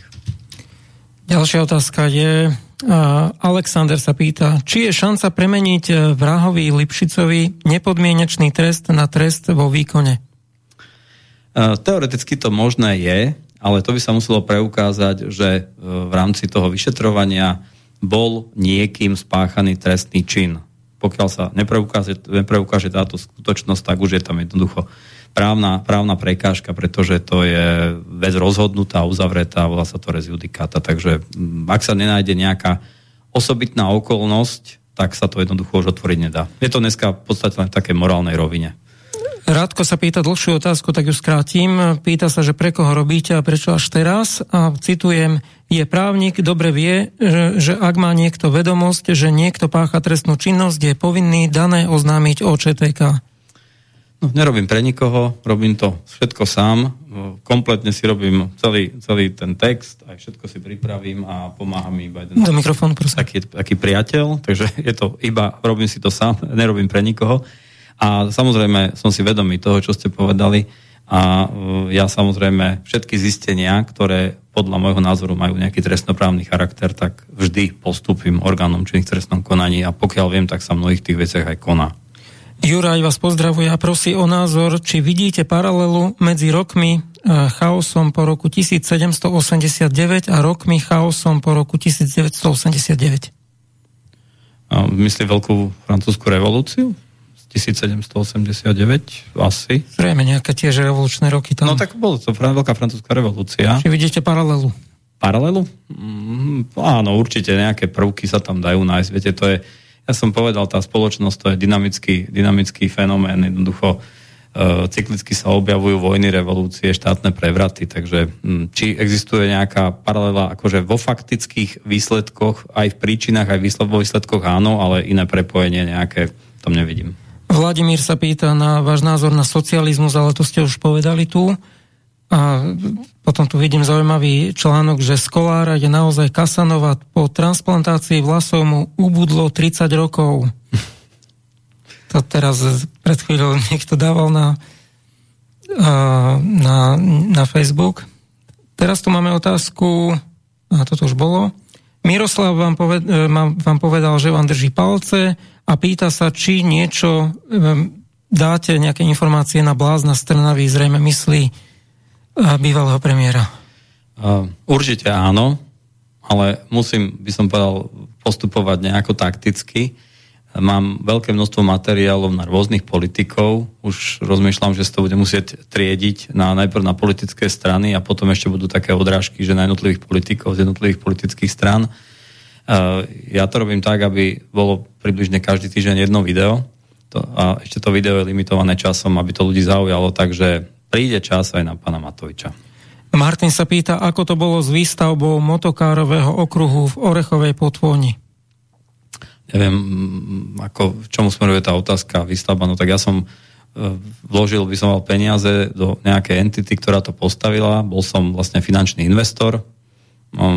Vybudovali sme pretekársky okruh, ten do dnešného dňa funguje a dovolím si tvrdiť, že je to podľa môjho názoru jediné športovisko na Slovensku, ktoré je samofinancovateľné. Nepotrebujeme žiadnu dotáciu a tá firma normálne spláca úver, ktorý tam ešte je a zarába peniaze napriek tomu teda, že je to športovisko ako každé iné.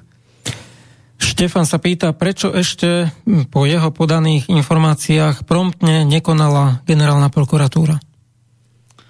Generálna prokuratúra v podstate ani nevie veľmi konať pretože generálna prokuratúra môže začať trestné stíhanie, ale samotná realizácia akýkoľvek úkonov je jednoducho zverená zákonom do kompetencie príslušníkov policie a v zásade generálna prokuratúra nemôže aj dozorovať tieto veci. Vždy jednoducho musí postúpiť tú vec na dozor nejakej prokuratúre, buď, buď e, úradu špeciálneho prokurátora, alebo príslušnej krajskej alebo okresnej prokuratúre. Áno, akože možno ten poslucháč naráža na to, že v roku 2020 a v nasledujúcich akože od, by som povedal, výpovede kajúcníka po vykopnutie dverí niekedy prešlo len zo pár hodín a asi by očakával podobnú razanciu, ale to obdobie už máme za nami, podľa mňa to už sa nikdy nevráti a e, to, že či dneska tie organičné trestnom konaní konajú pomalšie, alebo či je to správne, že konajú pomalšie, to nebudem posudzovať. Rozhodne si myslím, že by mali vždy najprv veci poriadne preveriť, až keď majú dostatok dôkazov, tak vtedy by mali vznesť obvinenie a urobiť nejaké, nejaké zabezpečovacie alebo invazívne úkony. Takže pokiaľ viem, ešte raz to zopakujem, v mnohých veciach sa koná, akurát možno vám uh, chýba taká tá razancia, ako bola, ale ja si myslím, že správnejšie je najprv veci poriadne vyšetriť, až potom konať a nie naopak, ako to bolo v roku 2020. Karolina sa pýta, či ste ponúkli MF Rusovej e, nejaké peniaze, ako sa to povrávalo pred voľbami. Ona to síce poprela, ale som zvedavá aj na verziu pána Zoroslava Kolára. Ďakujem. Nie, neponúkol som aj žiadne peniaze. Ona prišla za mnou s tým, že sa chce, e, možno to je silné slovo, ale budem ju citovať, že sa chce pomstiť Borisovi Kolárovi, pretože zničil život. Bolo to presne tak, ako som to ja v tých svojich videách opísal. A pravda je, že som aj finančne pomohol, ale nebola to odmena za to, čo urobila, bola naozaj v zlej situácii, tak som od nej kúpil nejaké starožitnosti a dostal od mňa nejakú drobnú finančnú výpomoc, ale nie v takej sume, ako je to uvádzané vo vyjadrení pána Borisa Kolára. Máme tu otázku aj zo stránky, e, teda z mailu studiozavinačslobodnyvysielac.sk od Lukáša. Dobrý večer. Chcel by som sa opýtať pána Kolára, či urobil nejakú reláciu alebo video z cestovania po svete a z Ruska?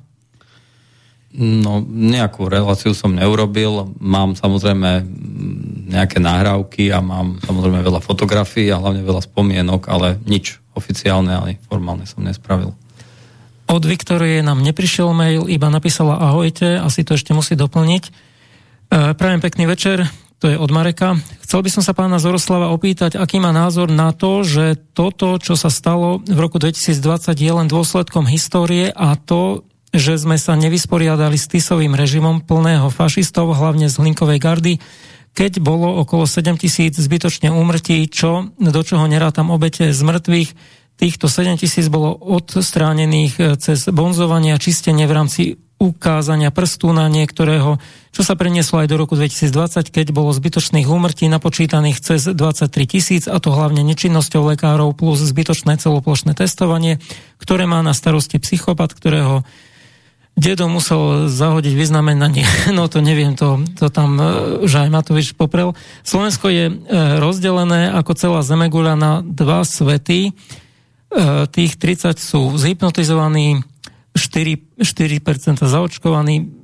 Veľmi nejasne tu píše pán poslucháč, nebudem to celé čítať. A niečo sú projeukrajinskí obsluhovači, ďalšie LGBTI, potom médiá. Nemyslíte si, že by bolo treba vysporiadať sa s touto dobou, ako sa nevysporiadalo s dobou minulou? Ďakujem, váš fanúšik z Bratislavy. No, ja to chápem tak, že je to vyslovene názor človeka, ktorý je pobúrený tým, čo sa to deje možno to nevedel správne zadefinovať, e, ako tú otázku, na ktorú chce odpovedať. Rozhodne si myslím, že tam je veľa pravdivých informácií, ktoré v tej otázke povedal. E, to, že sme sa nevysporiadali s Tisovým režimom, to s dneškom podľa mňa vôbec nesúvisí. A ak sme sa, ja si myslím, že s Tisovým režimom sme sa vysporiadali podľa mňa nesprávne, ale, ale nesúvisí to s dneškom a to je možno na inú tému a v nejakom inom priestore niekedy. Uh, jeden z poslucháčov píše, že mali ste sa s tým vysporiadať už skôr a mali ste tieto veci hovoriť už skôr, nie až teraz, keď ste v tom až po uši. Vidím to tak, že ste len ďalší bonzák. No, na to veľmi rád zareagujem. Viete, akože vysporiadať sa s niečím, uh, ja som povedal, že do roku 2020 jednoducho nebol priestor mediálny preto, aby som vôbec nejakým spôsobom mohol niečo povedať a niečo zverejniť, pretože do roku 2020 ovládali ten mediálny trh naozaj všetky tie médiá, ktoré sa nazývajú mainstreamové a teraz neviem, mám poslúchať, že ako som to mal urobiť, či som mal chodiť buchať na dvere a povedať im, že prosím vás, verejnite niečo, čo ja by som si vy, vy, vyžadoval alebo chcel, viete, buď by ma poslali do keľu, buď by to napísali úplne ináč, ako som to povedal, alebo by ešte jednoducho informácie, ktoré by som mal zneužili proti mne, jednoducho na to nebol priestor.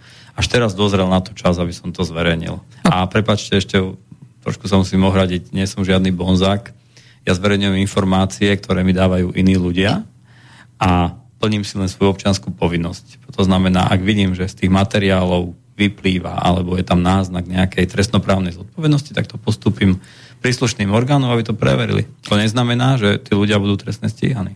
Zastal sa vás poslucháč s názvom alebo s menom Il. E, citujem, môžeš porovnať, ako dopadol Marian Kočner v 2016, keď ohlásil, že založí politickú stranu a svoju televíziu, by mohol niečo povedať, aby mohol niečo povedať ľuďom. Myslím, že jeho knižnica bola o mnoho obšírnejšia ako informácie pána Kolára. Hm, tá otázka tam nejak nebola zadefinovaná. No, to akože sa chcel zastať vás, že prečo ste Aha. s tým neprišli skorej, že zrejme kvôli tomu, že sa bojíte, aby ste nedopadli ako Kočner. No tak to sa no určite nebojím. A ja by som sa opýtal na Mariana Kočnera, toto je znovu Mikael, a jeho pohľad na jeho život, podnikatelia a ten monster proces, alebo na názor na Demeša Mikloša Bútoru Čarnogurského. Tak skúsme najprv na toto, lebo je to dlhšie. Mm, čiže ideme meno za menom, aby som... Pa, pán Ale krátko. Maroš Kočner je veľmi vzdelaný, inteligentný, šikovný a múdry chlap. Využíval prostredie, ktoré bolo, možno zneužíval tie možnosti, ktoré mal.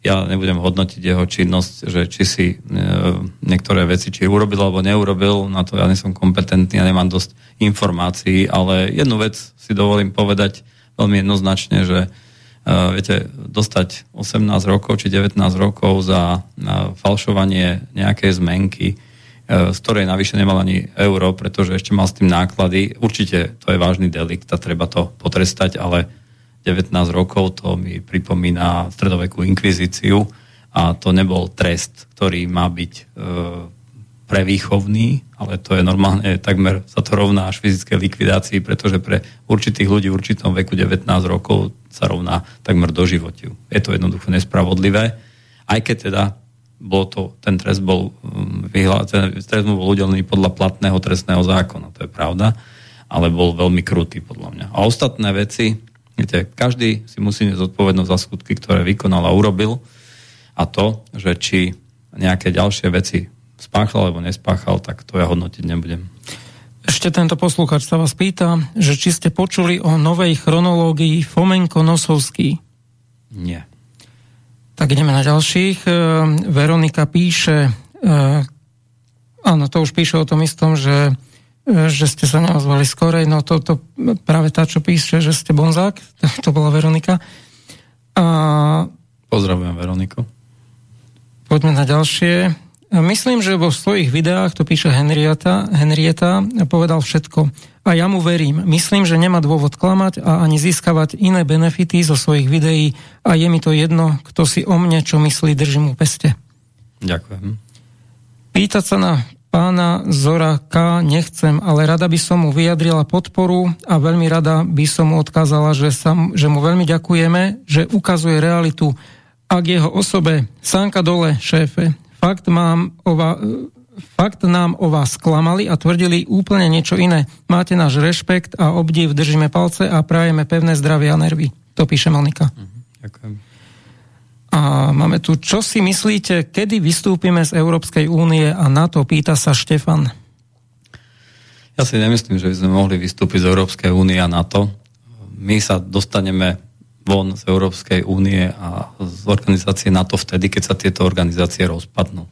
Sme príliš malá krajina na to, aby sme mohli existovať mimo uh, týchto dvoch spoločenstiev. Mohli sme mimo nich existovať, keby sme do nich nevstúpili.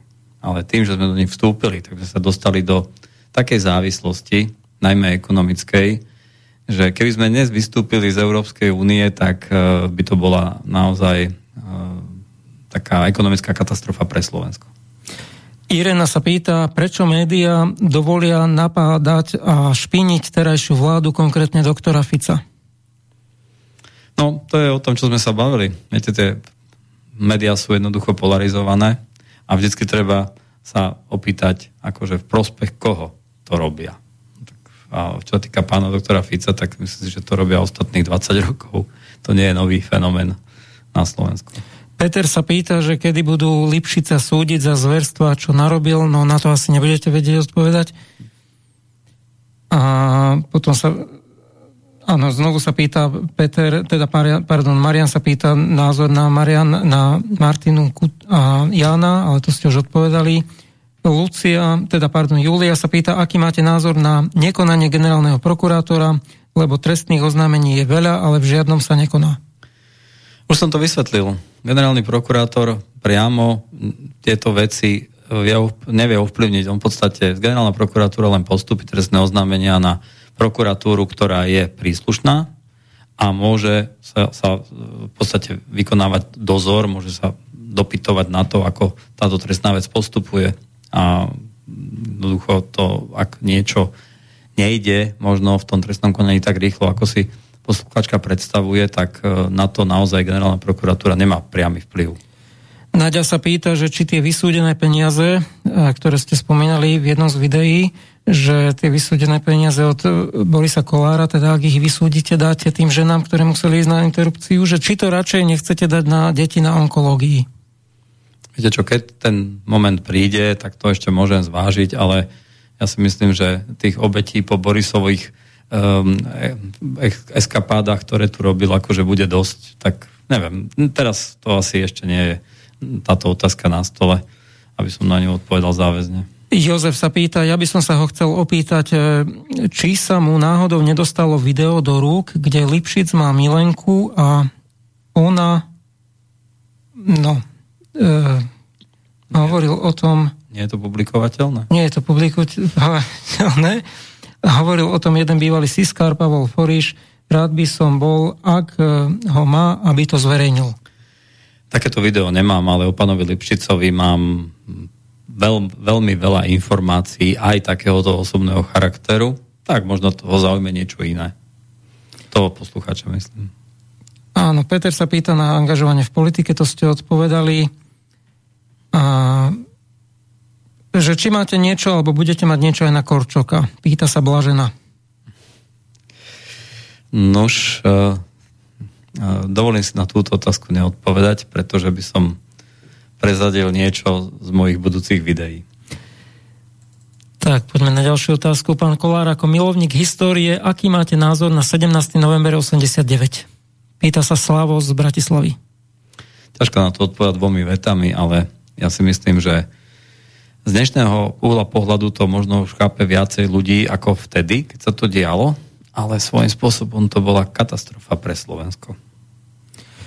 Jan sa pýta, že či policia má záujem o tie vaše zverejnené informácie? Áno, má a všetky informácie, ktoré majú e, náznak nejakého trestného konania, nejakého trestného činu, tak im odstupujem a odovzdávam. Viktória napísala v prvom rade veľká pochvala za výber hostia. Viem, že pán Kolár je veľmi sčítaný človek a preto by ma zaujímalo, či čítal aj protokoly sionských mudrcov a či tam vidí prepojenie s dnešnou situáciou. Viktória. Čítal som protokoly sionských mudrcov a myslím si, že to je... No, ja tomu jednoducho neverím. Ja to beriem skôr ako takú beletriu, ale nie ako nejaké reálne fakty z histórie. Peter zdraví do štúdia. Otázka. Pán Kolár ako právnik, ako právnik svojimi videami upozorňuje na negatíva určitých osôb, nie nevýznamných. Či máte vedomosť, či sa OČTK majú záujem to vôbec vyšetrovať, no to ste odpovedali. Takže môžeme ísť na ďalšiu od Barbory. Dobrý večer, otázka na pána Zoroslava. Pozná, respektíve počul, čítal články Pala Foriša. Palo poukazuje na zločiny Lipšica a tej jeho podarenej partičky. Áno, niečo som čítal, on myslím aj v nejakom vysielaní bol, myslím, že na Infovojne. Tak e, pokiaľ mám dobré informácie, tak on bol príslušník Slovenskej informačnej služby alebo robil pre nejaké takéto spravodajské služby, takže asi, asi má dobré a kvalitné informácie, ale to, čo som počul, bez toho, aby som ho chcel nejakým spôsobom znevážiť, tak to sú také, ja neviem, mi sa to zdalo, aspoň zdôrazňujem, to, čo som počul, možno som nepočul všetko, tak sa mi to zdalo ako také, akože klebety z ulice.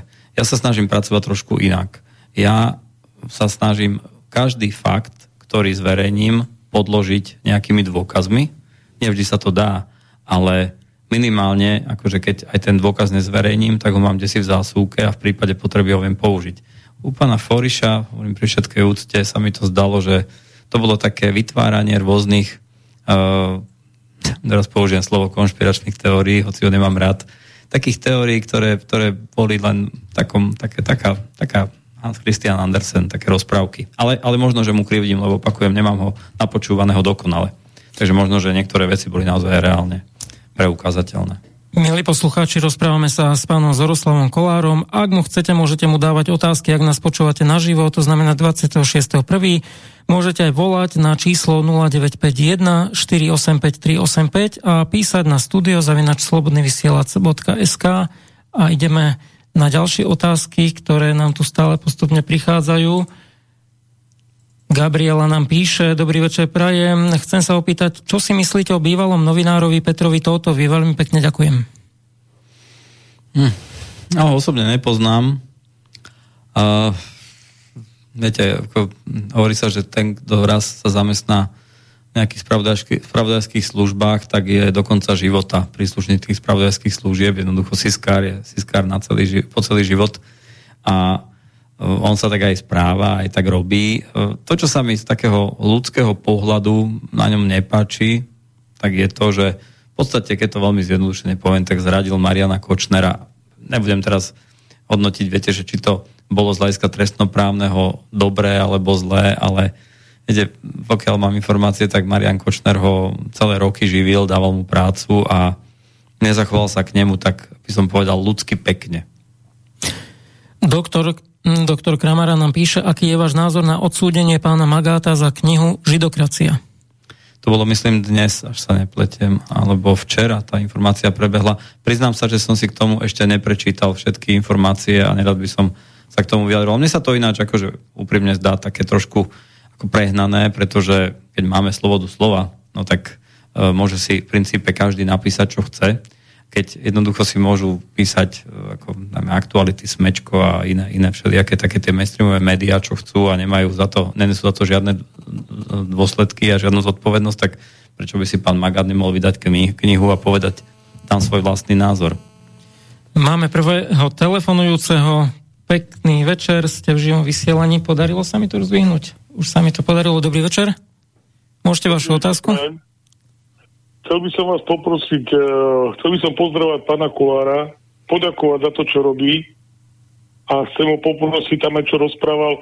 V živote nikdy som nepočúval také nejaké tie historické veci, iba tak okrajovo. Počúval som ho na Infovojne.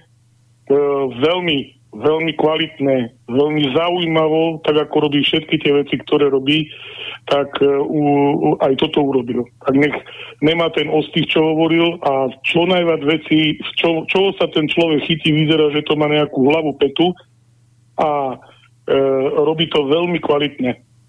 Veľmi zaujímavo a myslím si, že veľmi veľa ľuďom otvára oči o veľmi veľa falošných ľudí, ktorí na Sloven- so Slovenskom porobili strašné katastrofy. No, veľmi, pekne, vám, veľmi, pekne. veľmi pekne ďakujem. Každý máme v sebe nejakú mieru ješitnosti a pochvala každého poteší, takže mám z toho radosť, čo hovoríte. Máte aj nejakú otázku? Veľmi pekne ďakujem. Ne, veľmi pekne vám ďakujem. Chcel som vám toto povedať. Aj vám, čo ste povedali tú ideu. Keby sa pán Kulár chytil tej myšlienky, čo ste povedali, zlúčiť, je teda to už teraz si nechcem tak dovoliť povedať, ale či slobodný vysielač, či info, nejakú, nejakých viac dokopy dať týchto ľudí, ktorí normálne dokážu rozprávať otvorené o vecoch a bodaj by to pán Kolár zastrešoval. Lebo to by malo nejaký zmysel, než tí nezmysly, čo počúvame v televízori. Ďakujem vám veľmi pekne, všetko dobré. Ďakujeme. Pekné počúvanie ešte. Máme tu... Aj od... vám, ďakujem pekne. Neviem, či chcete niečo ešte k tomu, k tej výzve?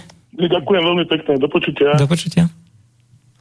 Nie, nie. Tam, už som povedal, že ano. sa na tým zamyslím. Jozef nám píše, pán Kolár, aký konflikt ste mali s pánom Mečiarom, keď sa pán Mečiar o vás nie veľmi pekne vyjadruje? Nož, e, konflikt. E, stalo sa taká vec, že v roku 1000, pardon, 2006, áno, 2006, som od pôvodných privatizérov e, kúpelov Trenčanskej teplice odkúpil tieto kúpele. A pán Mečiar, keďže neviem, či tam mal s nimi nejaké dohody pôvodné alebo čo, tak on to zobral takým spôsobom, že uh, ako keby som mu niečo ukradol. On mal pocit, že Trenčanské teplice sú jeho rodiskom, domovom, on tam žil s celou rodinou a že ak e, boli tie kúple na predaj, no tak jediný, kto ich mal právo kúpiť, je on zrejme. Takto som to pochopil. A potom paradoxne, e, viete, že ja som dokonca pred tými voľbami sa s ním stretol, aj som ho osobne poznal. No, nebol som s ním nejaký priateľ, ale e, mal som s ním nejaký osobný kontakt, nemali sme žiadny problém. Potom boli voľby v roku 2006. On sa dostal samozrejme so svojím hnutím do vlády. My sme tie kúpele vtedy kupovali spoločne e, s mojimi partnermi z JNT. Ja som ich potom neskôr vyplatil. Čiže v tom čase, keď sa pán Mečer dostal, dostal do vlády, tak sme to vlastnili ja a skupina JNT. A e, nepochopil som, čo sa stalo najprv, lebo viacero známych mi hovorilo, že behal po parlamente a naháňal šéfa, vtedajšieho šéfa Slovenskej informačnej služby a povedal, že e, majú pozháňať čo najviac materiálov na mňa a na GNT a majú nás zatvoriť, lebo sme kúpili kúpele Trenčianskej teplice. Tak e, osobne si myslím, že to bolo taký prejav nejakej jeho samolúbosti, ješitnosti. Potom to samozrejme celé opadlo a išlo do stratená, pretože ja si myslím, že keď niekto vlastní nejaké akcie, tak má právo ich predať komu chce. To je asi celé. Možno by bolo dobre, keby poslucháč sa spýtal to aj na pána Mečiara, lebo však tento mal reláciu pred nami. Máme tu Karola. Karol nám píše, pôsobí to tak, ako keby ste robili službu pre Haščáka. Rozhovor v Pluske užitnej.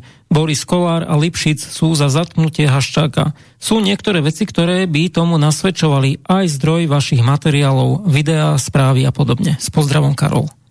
Nepracujem pre pána Haščáka, pána Haščaka poznám, pána Haščaka poznám 30 rokov, možno aj viacej, neviem, kedy sa vrátil z Moskvy na Slovensko, ale nepracujem pre pána Haščaka. Máme telefonát, dobrý večer. Dobrý večer, prajem. Rád by som položil pánovi e, Kolárovi tri otázky. Prvá otázka, e, čo si myslí, na koľko percent na Slovensku je právny štát? Alebo nie je teda na škále od 0 do 100? Ja si myslím, že na Slovensku je právny štát. Ide len o to, že niektorí ľudia to právo zneužívajú a deformujú. To znamená, že na 90% je právny štát a možno tí 10% sú tie deformácie a zlá interpretácia práva a zneužívanie práva. Chcete doplniť niečo? Dobre, Vyjadril sa pán eh, Koller, že na 90% podľa jeho názoru. Na ďalšiu otázku by som prešiel. Vzhľadom na jeho angažovanosť v historických témach by ma zaujímalo, aký je jeho názor na históriu Slovákov, či naozaj, alebo respektíve Slovanov, či naozaj podľa jeho názoru prišli v 6. storočí tu na územie Slovenska z, moč, z Močiarov z Pripiate, alebo tu boli už eh, pôvodným národom dávno predtým. Ja si myslím, že neprišli asi z Močiarov, prišli z ruských stepí, teda teraz je to oblasť Ruska, takže nežili sme určite, respektíve naši predkovia nežili v Močiaroch. Viete, v histórii sa nič nedeje iba tak. Vždycky to má nejakú príčinu a vždy to má nejaký dôsledok. To znamená, že neviem, či ste sa niekedy zaoberali tým, alebo či niekedy vám niekto vysvetloval, alebo ste študovali to, že prečo nastal fenomén, ktorý sa volá sťahovanie národov. Do 6. storočia na tomto území sa vyskytovali najprv keltské kmene, potom germánske kmene, určite ste počuli o tzv. markovanských e, vojnách. E, ak ste videli napríklad film, film Gladiator, tak to bolo z obdobia, keď Marcus Aurelius bojoval vlastne s Markomanmi a kvádmi a to sa dialo na území Slovenska. Tamto miesto, kde teda aj nakoniec zomrel, sa volalo Vindobona, to je dnešná, dnešná Viedeň a potom vlastne akože po týchto germánskych kmeňoch prišli do oblasti, teda, že dneska žijeme naozaj slovanské kmene z ruských stepí. Dôležité je to, že nechcem teraz poučovať, ale viete, prečo nastalo stiahovanie národov, lebo ani mne to na základnej škole nepovedali. Ja som si to musel doštudovať. Máte túto informáciu? E, tak informáciu mám, že boli určité e, tlaky z východu, východné kmene vlastne nejaké, vytvorili tlak na, proste na tie národy, ktoré boli pred nimi. No, no ale prečo? Vlastne Prečo vytvorili tlak? To, viete, to sa ja si nemyslím, že niekto sa ráno zobudil a povedal si, vieš čo, mne sa to už nepáči, tak ja sa odsťahujem 3000 km na západ. Je to veľmi jednoduché. Vždy vznikli akože určité, boli určité obdobia, keď prišlo k zmene klímy. Konkrétne, akože v 5. storočí boli zaznamenané erupcie dvoch veľkých vulkánov, jeden sa volal Pinatubo, myslím, a jednoducho vznikla taká malá doba ľadová a keď jednoducho tie um, kmene, ktoré boli viac menej polokočovné, nemali pastvu pre dobytok a trpeli hladom, tak išli jednoducho za lepším životným prostredím a donútili k tomu hlad. Jednoducho, keď bola, keď ľudia nemali chladničky, nemali e, do sušené jedlo, jednoducho si nerobili zásoby a, a nedostatok buď akože keď sa neurodilo niečo, alebo jednoducho nemali, nemali kde pás dobytok, no tak tí ľudia hľadovali a umerali od hladu, tak išli za hľadať obživu. Takže toto bol dôvod a tie fakty, ktoré sú uvedené historických análoch a v knihách dejepisu sú pravdivé. Naozaj tí Slovania sem prišli e, z oblasti dnešného Ruska na západ od Uralu zhruba v 6. storočí. Ďakujeme. Ja vám ďakujem za odpoveď samozrejme, ale keď teda ste sa obratili na mňa, na môj názor, aj teda či mám niečo prečítané, tak ja len veľmi krátko hej, poviem, že no, ja som si prečítal tiež rôzne zdroje a poviem príklad taký, že napríklad, a tuším, dúfam, že sa nemýlim, ale bol nejaký kmeň, myslím, že Vandali.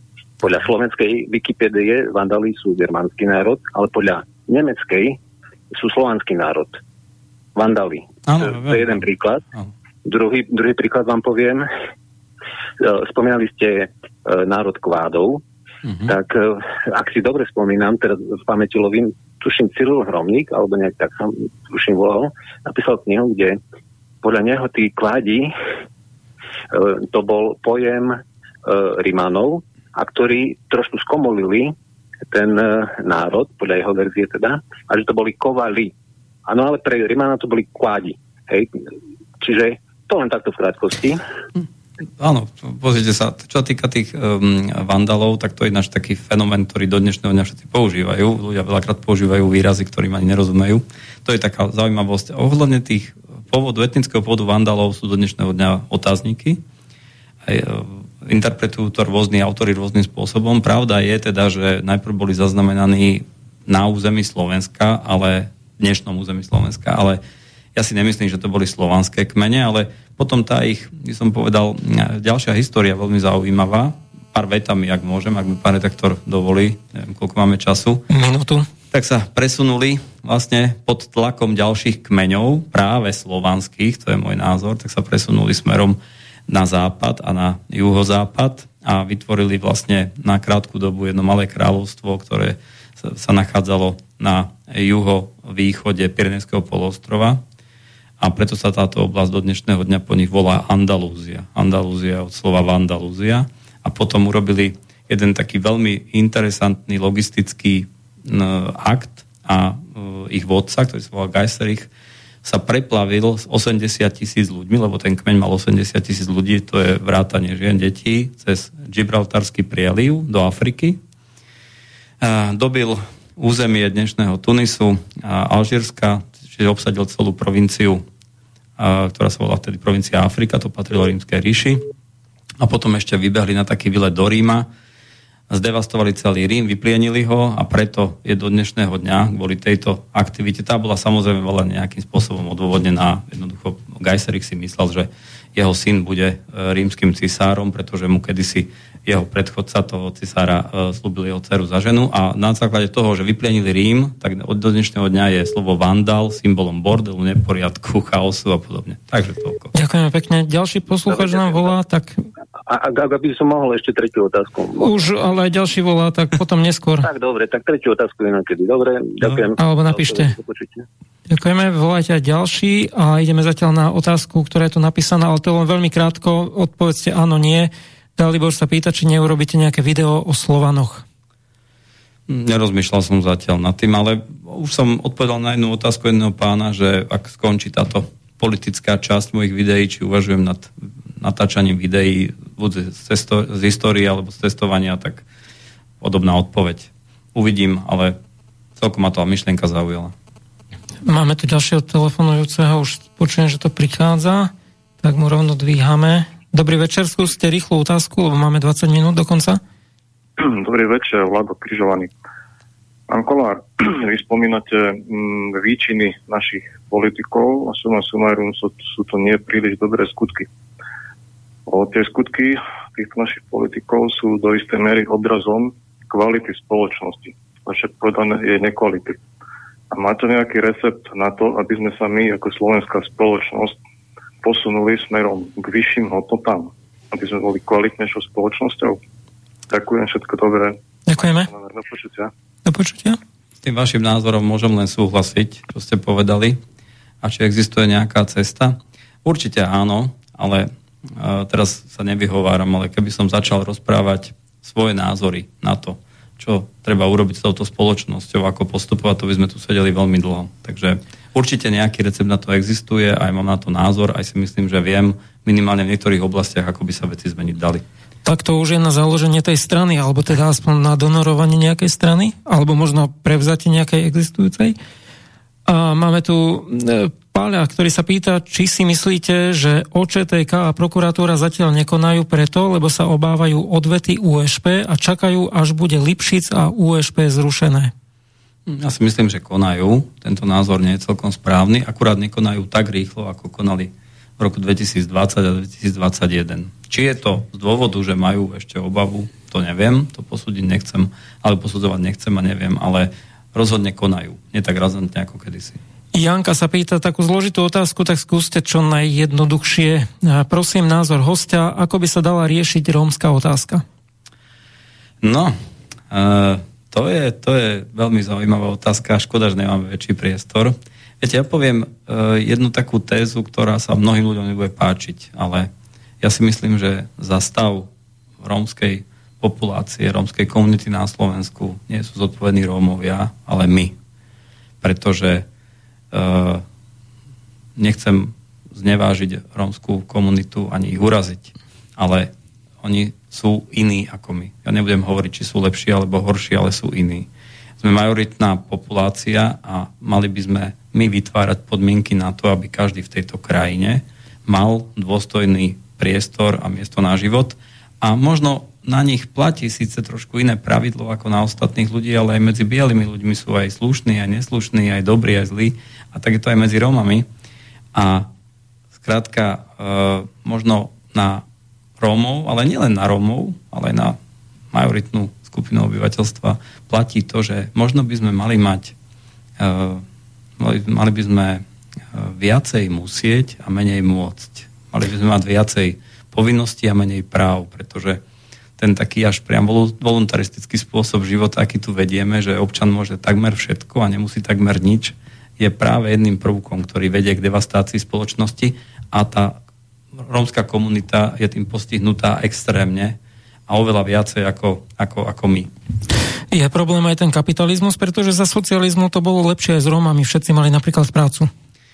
No, toto je absolútna pravda, čo hovoríte. A uh, viete, paradoxne za celé obdobie histórie Slovenska, tam myslím tohto územia, lebo však sme boli súčasťou iných, iných štátnych celkov, tak naozaj jedine za socializmu našli účinný recept na to, ako riešiť rómskú problematiku, pretože sa vy, v podstate už len taký ten základ, ktorý sa nikomu síce nepáči, ale jednoducho každý musel pracovať. A to napríklad na ľudí, ktorých my nazývame dneska, že sú neprispôsobiví, platilo pretože museli pracovať. To nepracoval, bol označený za príživníka, išiel do väzenia a tam zase musel pracovať a výsledkom bolo to, že u tých ľudí vznikli návyky. To znamená, deti videli, že rodičia pracujú, tak sa aj oni považovali za normálne, že treba pracovať a treba sa živiť. A toto jednoducho skončilo v 90. rokoch a dneska vznikla generácia, ktorá má pocit, že stačí počkať na poštára, kým prinesie, prinesie nejaké, nejakú podporu a žijú tak, ako žijú. Sme zodpovední za to my. Na telefóne máme poslucháča alebo poslucháčku. Dobrý večer. Dobrý večer, prajem. Ja by som sa chcela opýtať pána Kolára, či pozná prácu pána doktora Emila Páleša, angelológia dejín a respektíve teda či z nej čerpá. Priznám sa, že teraz lovím v pamäti, ale nepamätám si presne knihu, o ktorej hovoríte. Viete, ja pri všetkej skromnosti mám obrovskú knižnicu a vždycky si nájdem to, čo práve potrebujem a neviem, či som z tejto publikácie niečo čerpal. Ale zapamätám si to a pozriem si to. Ďakujeme. Ďakujem pekne. Ďakujeme pekne. Máme tu otázku od Nelly z Teplíc. Má dve otázky. Prvá by bola, že či neplánujete v budúcnosti vydať knižne svoje cestopisy a druhá, či si myslíte, že bude znovu otvorené vyšetrovanie smrti Ernesta Valka? Čo sa týka toho cestopisu, tak uh, nie ste prvý človek, ktorý mi o tom hovorí, ale ja som sa vždy zamýšľal nad tým, tak, že som si položil otázku, že koho by to zaujímalo, pretože naozaj o tých krajinách je, je všetko dostupné na internete a bolo, sú desiatky, stovky publikácií aj v slovenskom jazyku, aj v iných jazykoch, ktoré opisujú život v iných krajinách, ale mm, takisto zamyslím sa nad tým, možno to nie je úplne zlá myšlienka. A čo sa týka smrti Ernesta Valka, mm, nevedím dôvod na nejaké otvorenie vyšetrovania, pretože si myslím, že to bolo uzavreté, ukončené, tam sa dokonca, neviem, či sa ten páchateľ aj nepriznal, alebo respektíve tam boli dvaja a ten jeden toho druhého usvedčil, ale ne, nepočul som o tom, že by bol nejaký dôvod na otvorenie vyšetrovania. Možno myslí tú samotnú účasť Lipšica na mieste činu? Viete čo, e, okolo takýchto vecí sa vždy robia rôzne uh, také teórie. Ľudia majú radi záhady, ale podľa môjho názoru... Uh, podľa... Počkajte chvíľku. E, vypnete si ale prosím zvuk, aby sme nemali spätnú väzbu. Áno, už mám. Môžem, no. môžem vám dokončiť? Ale... Dokončite myšlienku, prosím, rýchlo a potom dáme hostovi. No, veci, veci sú väčšinou oveľa jednoduchšie, ako sa javia. A ja si myslím, že pán Lipšic uh, tam bol len preto, lebo jednoducho on miluje kamery, reflektory, jednoducho on chcel byť vždy v popredí, aby bol videný, aby jednoducho si zvyšoval svoju popularitu. Ja tam nevidím žiadny nejaký zvláštny dôvod, ktorý by bol hodný zreteľa. Prečo, alebo hľadať dôvod, prečo tam bol. No bol tam preto, lebo chcel byť na všetkých fotografiách a na všetkých záznamoch z miesta činu. Ďakujeme, nech sa páči, pán poslucháč. E, dobrý večer, prajem. E, ja som totiž to e, tú myšlienku, že orgány činné v trestnom konaní, veď ja chápem, že dajme tomu, že konajú, ale zatiaľ nie verejne, Uh, a že čakajú, že až ten Lipšic bude preč, pretože skutočne sa obávajú nie, že by sa mali strach, ale že proste nechcú to komplikovať a čakajú až teda, lebo oni začnú robiť protiopatrenia, že napíšu zase nejaký realizák, jak oni tomu hovoria a, a rovno e, dotyčného policajta, vyšetrovateľa prídu zabásnuť. Túto myšlienku vyslovil e, Tibor Gašpar, keď ho Norbert Lichner do toho dotlačil, že možno, že je to aj tak. Mne totiž to vrta v hlave aj v súvislosti s vami, pán Kolár, že odkiaľ e, Robert Fico bral tie informácie, ktoré na tlačovkách počas uplynulých e, rokov e, zverejňoval a, a že teda mám, mám takú proste akože domnienku, že no v policii je nejaká skupina, ktorá e, zatiaľ inkognito, alebo jak to mám povedať, e, e, pracuje na tom, aby sa tá vojna v policii ako vyriešila tým, že sa eliminuje tá, tá zločinecká skupina, čo tam teda v skutočnosti to je zločinecká skupina, ktorá tam teraz pôsobí. Dobre, ďakujeme. No, že, takto, uh, ja si stále myslím, že 95, možno 97% policajtov si robí svoju prácu a nikdy nerobilo nejaké špeciálne e, kroky k tomu, aby vymýšľali trestné činy, aby nadkvalifikovali trestné činy, aby držali ľudí vo väzbe. Týka sa to veľmi úzkeho okruhu ľudí a veľmi malej skupiny ľudí. Keď si zoberiete, koľko je policajtov na Slovensku, koľko je vyšetrovateľov, tak to je naozaj možno 2-3%. A celú, celý ten marazmus, čo tu bol, a to zneužívanie trestného práva, e, na kriminalizáciu osôb, ktorí sa im jednoducho nepáčili, tak to má v rukách, malo v rukách, ja neviem, odhadne, odhadom poviem, 30 vyšetrovateľov, 30 prokurátorov USP, 20 sudcov EŠTS a 15 sudcov Najvyššieho súdu v trestnoprávnom kolegiu. To je 100 ľudí. A, a tí ostatní jednoducho akože si robia svoju prácu a robili aj robia a podľa mňa to, že dneska ešte nie sú výsledky nejakých trestných konaní, ktoré začali po, po voľbách, je, ja, sa, ja si paradoxne myslím, že to je dobrý znak, že policajti robia tak, ako robiť majú. Pretože až si pamätáte na výrok šéfa NAKY, ktorý povedal, teda ktorý bol šéfom NAKY e, za, počas minulého obdobia, že nedostatok dôkazov nie je dôvodom na nevznesenie uznesenia, uznesení obvinenia. Tak viete, to je No. také, že to potom vás mohli obviniť hoci kedy, hoci čoho. A ja si myslím, No. že tí policajti sa vrátili k poriadnej práci a najprv dávajú dohromady dôkazy a keď už to e, obvinenie vznesú, tak to bude naozaj kvalifikované a zodpovedne urobené. A čo sa týka um, USP, to sa USP robí e, dozor nad iba určitým počtom trestných činov, nad určitou skupinou trestných činov. Áno, sú to trestné činy, ktoré sú mediálne zaujímavé, to znamená, je tam korupcia, potom sú tam násilné trestné činy, organizované skupiny, ale je to stále zase iba možno 5% trestnoprávnej agendy. Tých 95% trestnoprávnej agendy robia ostatné prokuratúry a, a je to zase akože obrovské množstvo prokurátorov, ktorí podľa mňa si robia svoju prácu tak, ako ju majú robiť. Ďakujeme pekne. Máme tu aj ďalší telefonát. Dobre, ďakujem. Ďakujeme. Tak ďalší telefonát môže teraz prísť. Nech to skúsi poslúchať ešte raz. A máme tu zatiaľ otázku z mailu. A aký má pán Kolár názor na uh, vojnu na Ukrajine? Teda on konkrétne píše, píše špeciálnu vojenskú operáciu. A či je normálne, aby ľudí, ktorí chcú ten spor riešiť mierovými jednaniami, nazývali mierovými štváčmi? Pýta sa Peter. Pozrite sa, ja si myslím, že už to bolo povedané mnohými ľuďmi na rôznych fórach, ale to je jednoducho zástupná vojna. To nie je vojna Ukrajina-Rusko, to je vojna Spojené štáty a americké Rusko. A ako sa hovorí, že Spojené štáty budú bojovať na Ukrajine až do posledného Ukrajinca, tým som asi povedal všetko. Ja si myslím, že ten konflikt speje k nejakému záveru alebo k nejakému prímeriu a ten dôvod, prečo by sa tak mohlo v krátkej dobe stať, sú blížiace sa voľby prezidentské Spojených štátoch, pretože žiadny prezident v Spojených štátoch nešiel do volieb alebo nechcel ísť do volieb e, v čase, keď e, beží nejaký vojenský konflikt a e, chcel sa vždy ukázať pred voličmi ako mierotvorca, nie ako vojnový štváč, takže ja si myslím, že to nebude mať dlhé trvanie, ale to je môj súkromný názor, možno sa mýlim. Máme telefonujúceho alebo telefonujúcu. Dobrý večer. Dobrý večer, pozdravujem vás Ivon z Pezinka. Uh, chcela by som vás, pozdraviť do štúdia, hlavne pána Kolára. Prepačte. Uh, sledujem jeho videá, sú veľmi zaujímavé, ale nechcela by som sa teraz venovať ani politika, ani policii, ale bola som veľmi prekvapená, keď som ho počúvala na Infovojne, dokonca dvakrát, ešte v repríze. Uh, jaký je pán Kolár vzdelaný, rozhladený a myslím duševne založený človek so širokými vedomostami. Bolo to úžasné počúvať, takže klobúk dole pred ním. A čo sa týka toho 89.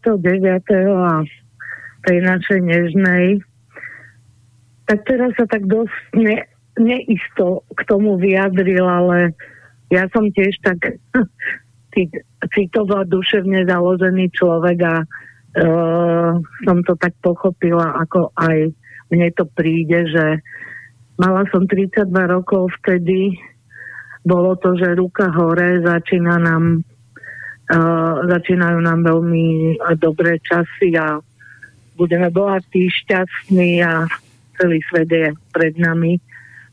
No za malú chvíľu, za pár rokov som zistila, že ten materializmus není až taký fajn, jak sa to na prvý pohľad zdalo. Ďakujeme. Myslím, že sme boli oveľa šťastnejší predtým. Ale ja s vami absolútne Tak súhlasím. to Prepačte. asi povedala. Ja s vami absolútne súhlasím a už som sa takto vyjadril, že keby sa vrátil čas, tak dnes by som už na námestí s kľúčikmi neštrngal, pretože vidím, čo sa tu udialo, čo sa stalo. Súhlasím s vami. Hej, Ďakujeme pekne, musíme dať priestor aj ďalším. Nech sa páči, pozdravujem. Pekný ďakujem. večer. Píše nám poslucháč, ktorý sa podpísal ako Jane. V prvom videu spomínate aj iné osobnosti spoločenského života, ktoré boli školené v štátoch.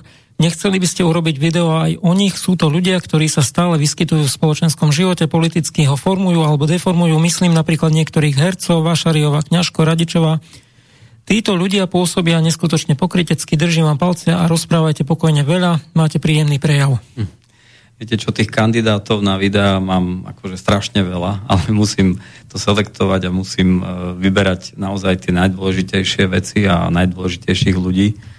A asi by to bolo zaujímavé zobrať si, e, by som povedal, taký nejaký drobnohľad a pozrieť sa na všetkých tých ľudí, ktorých som menoval, aj tých, ktorých som nemenoval, lebo veď nakoniec to, čo som hovoril, tak cez tú Fulbrightovú schému prešlo asi 320 či 350 ľudí zo Slovenska, ale je, mám trošku časové obmedzenie, lebo všetko trvá nejakú dobu, stojí to nejaký čas a keby som zase možno začal tie videá natáčať častejšie, tak by sa to ľuďom zunovalo, takže musím tomu nechať aj trošku nejakú exkluzivitu, aby to bolo vždy týždeň v týždeň.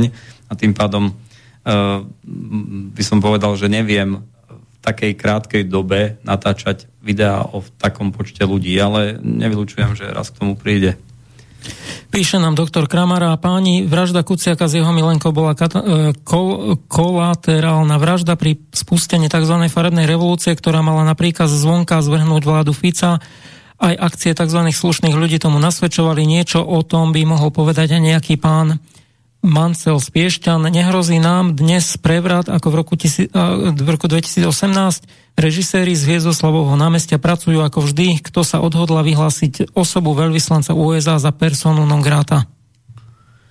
Hm, či nám hrozí nejaká revolúcia, to si netrúfam povedať a ja si skôr myslím, že momentálne nie. Tie demonstrácie sú len predvolebná kampaň Ivana Korčoka. Nemyslím si, že by to malo gradovať. To skončí voľbami prezidentskými a ďalej to pokračovať nebude. Samozrejme tie aktivity tých porazených v ostatných voľbách určite budú pokračovať a ja som presvedčený o tom, že tie demonstrácie na tých uliciach by boli mm, bez hľadu na to, či nejaký trestný zákon a trestný poriadok sa prejednáva v parlamente alebo nie. Oni by, šli, by si našli nejaký iný dôvod, pretože ten pravý dôvod tých demonstrácií je práve tá predvolená kampaň na Korčoka ale nemyslím si, že by to malo pokračovať a gradovať a viesť nejakej revolúcii, ako to poslucháč nazval. Kamil nám píše technickú otázku. Relácia Hodina vlka, ktoré sa vysielali presne o tomto čase, mali niekedy aj 5 hodín. Nedala by sa táto relácia s pánom Kolárom predložiť? Takéhoto zaujímavého hostia ste vo vysielači nemali už veľmi dlho a je škoda, keď ho naplno nevyužijete. No, ďakujem za pripomienku. No, my máme ešte teoreticky pol hodinu. Ak by pán Kolár súhlasil, tak ešte to môžeme predložiť. No, viete, akože asi som si vybral najhorší čas, piatok večer, mám tiež nejaké povinnosti. Väčšinou v piatok večer ľudia prídu domov, unavení si sadnú na gauč a pustia si telku alebo niečo robia, ale myslím si, že to ešte zvládnem. Tak ak je záujem a majú posluchači nejaké otázky, tak môžeme pokračovať. Ešte veľa otázok. Pýta sa posluchač, ktorý sa nepodpísal, že či napríklad meditujete a niečo také podobné. Duchovná práca, meditácia, modlitba. Modlitba. Meditácia, nie? Anna sa pýta, dobrý večer, pán Kolár, viete o hnutí Slovensko na prvom mieste? Pripojili by ste sa k tomuto hnutiu, prípadne podporili by ste ho finančne? Obdivujem jeho zanietenie pre spravodlivosť. S pozdravom posluchačka Anna. Priznám sa, že to počujem prvýkrát, ale zapamätám si to a urobím si nejakú poznámku a pozriem si, o čo ide. Lukáš sa pýta, dobrý večer, v jednej relácii ste spomínali, že ste zbierateľom zbraní. Zbierate len historické alebo aj moderné? Musí to byť zaujímavá zbierka. No, samozrejme, hlavne historické zbranie. Mám zbrojný preukaz a vlastním aj nejaké moderné zbranie, ale to je podľa mňa, to nie je zberateľská e, vášeň, čo sa týka moderných zbraní, jednoducho viem strieľať a, a mám rád športovú strelbu, ale tie nezbieram, tie mám len preto, lebo ma to baví ako koniček. A čo sa týka historických zbraní, tak naozaj mám celkom slušnú zbierku historických zbraní. Vy ste boli aj v Paríži, však určite. áno, áno. Lebo nám píše Ľubica, ktorá je práve teraz v Paríži a dlhodobo tam je.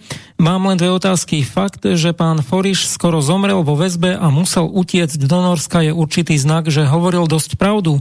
Dokumentuje svoje propos na webe Prinášame nádej a francúzska revolúcia má spoločné veľa so všetkým ako výplod slobodomurárov. Nakoniec e, vďaka, že na Slovensku sú takéto e, takíto múdri a vzdelaní a odvážni ľudia. Ja žijem už 40 rokov vo Francúzsku a vy patríte ku Slovákom, na akých je hodno byť hrdý, vďaka aj alternatíve. Ľubica z Paríža.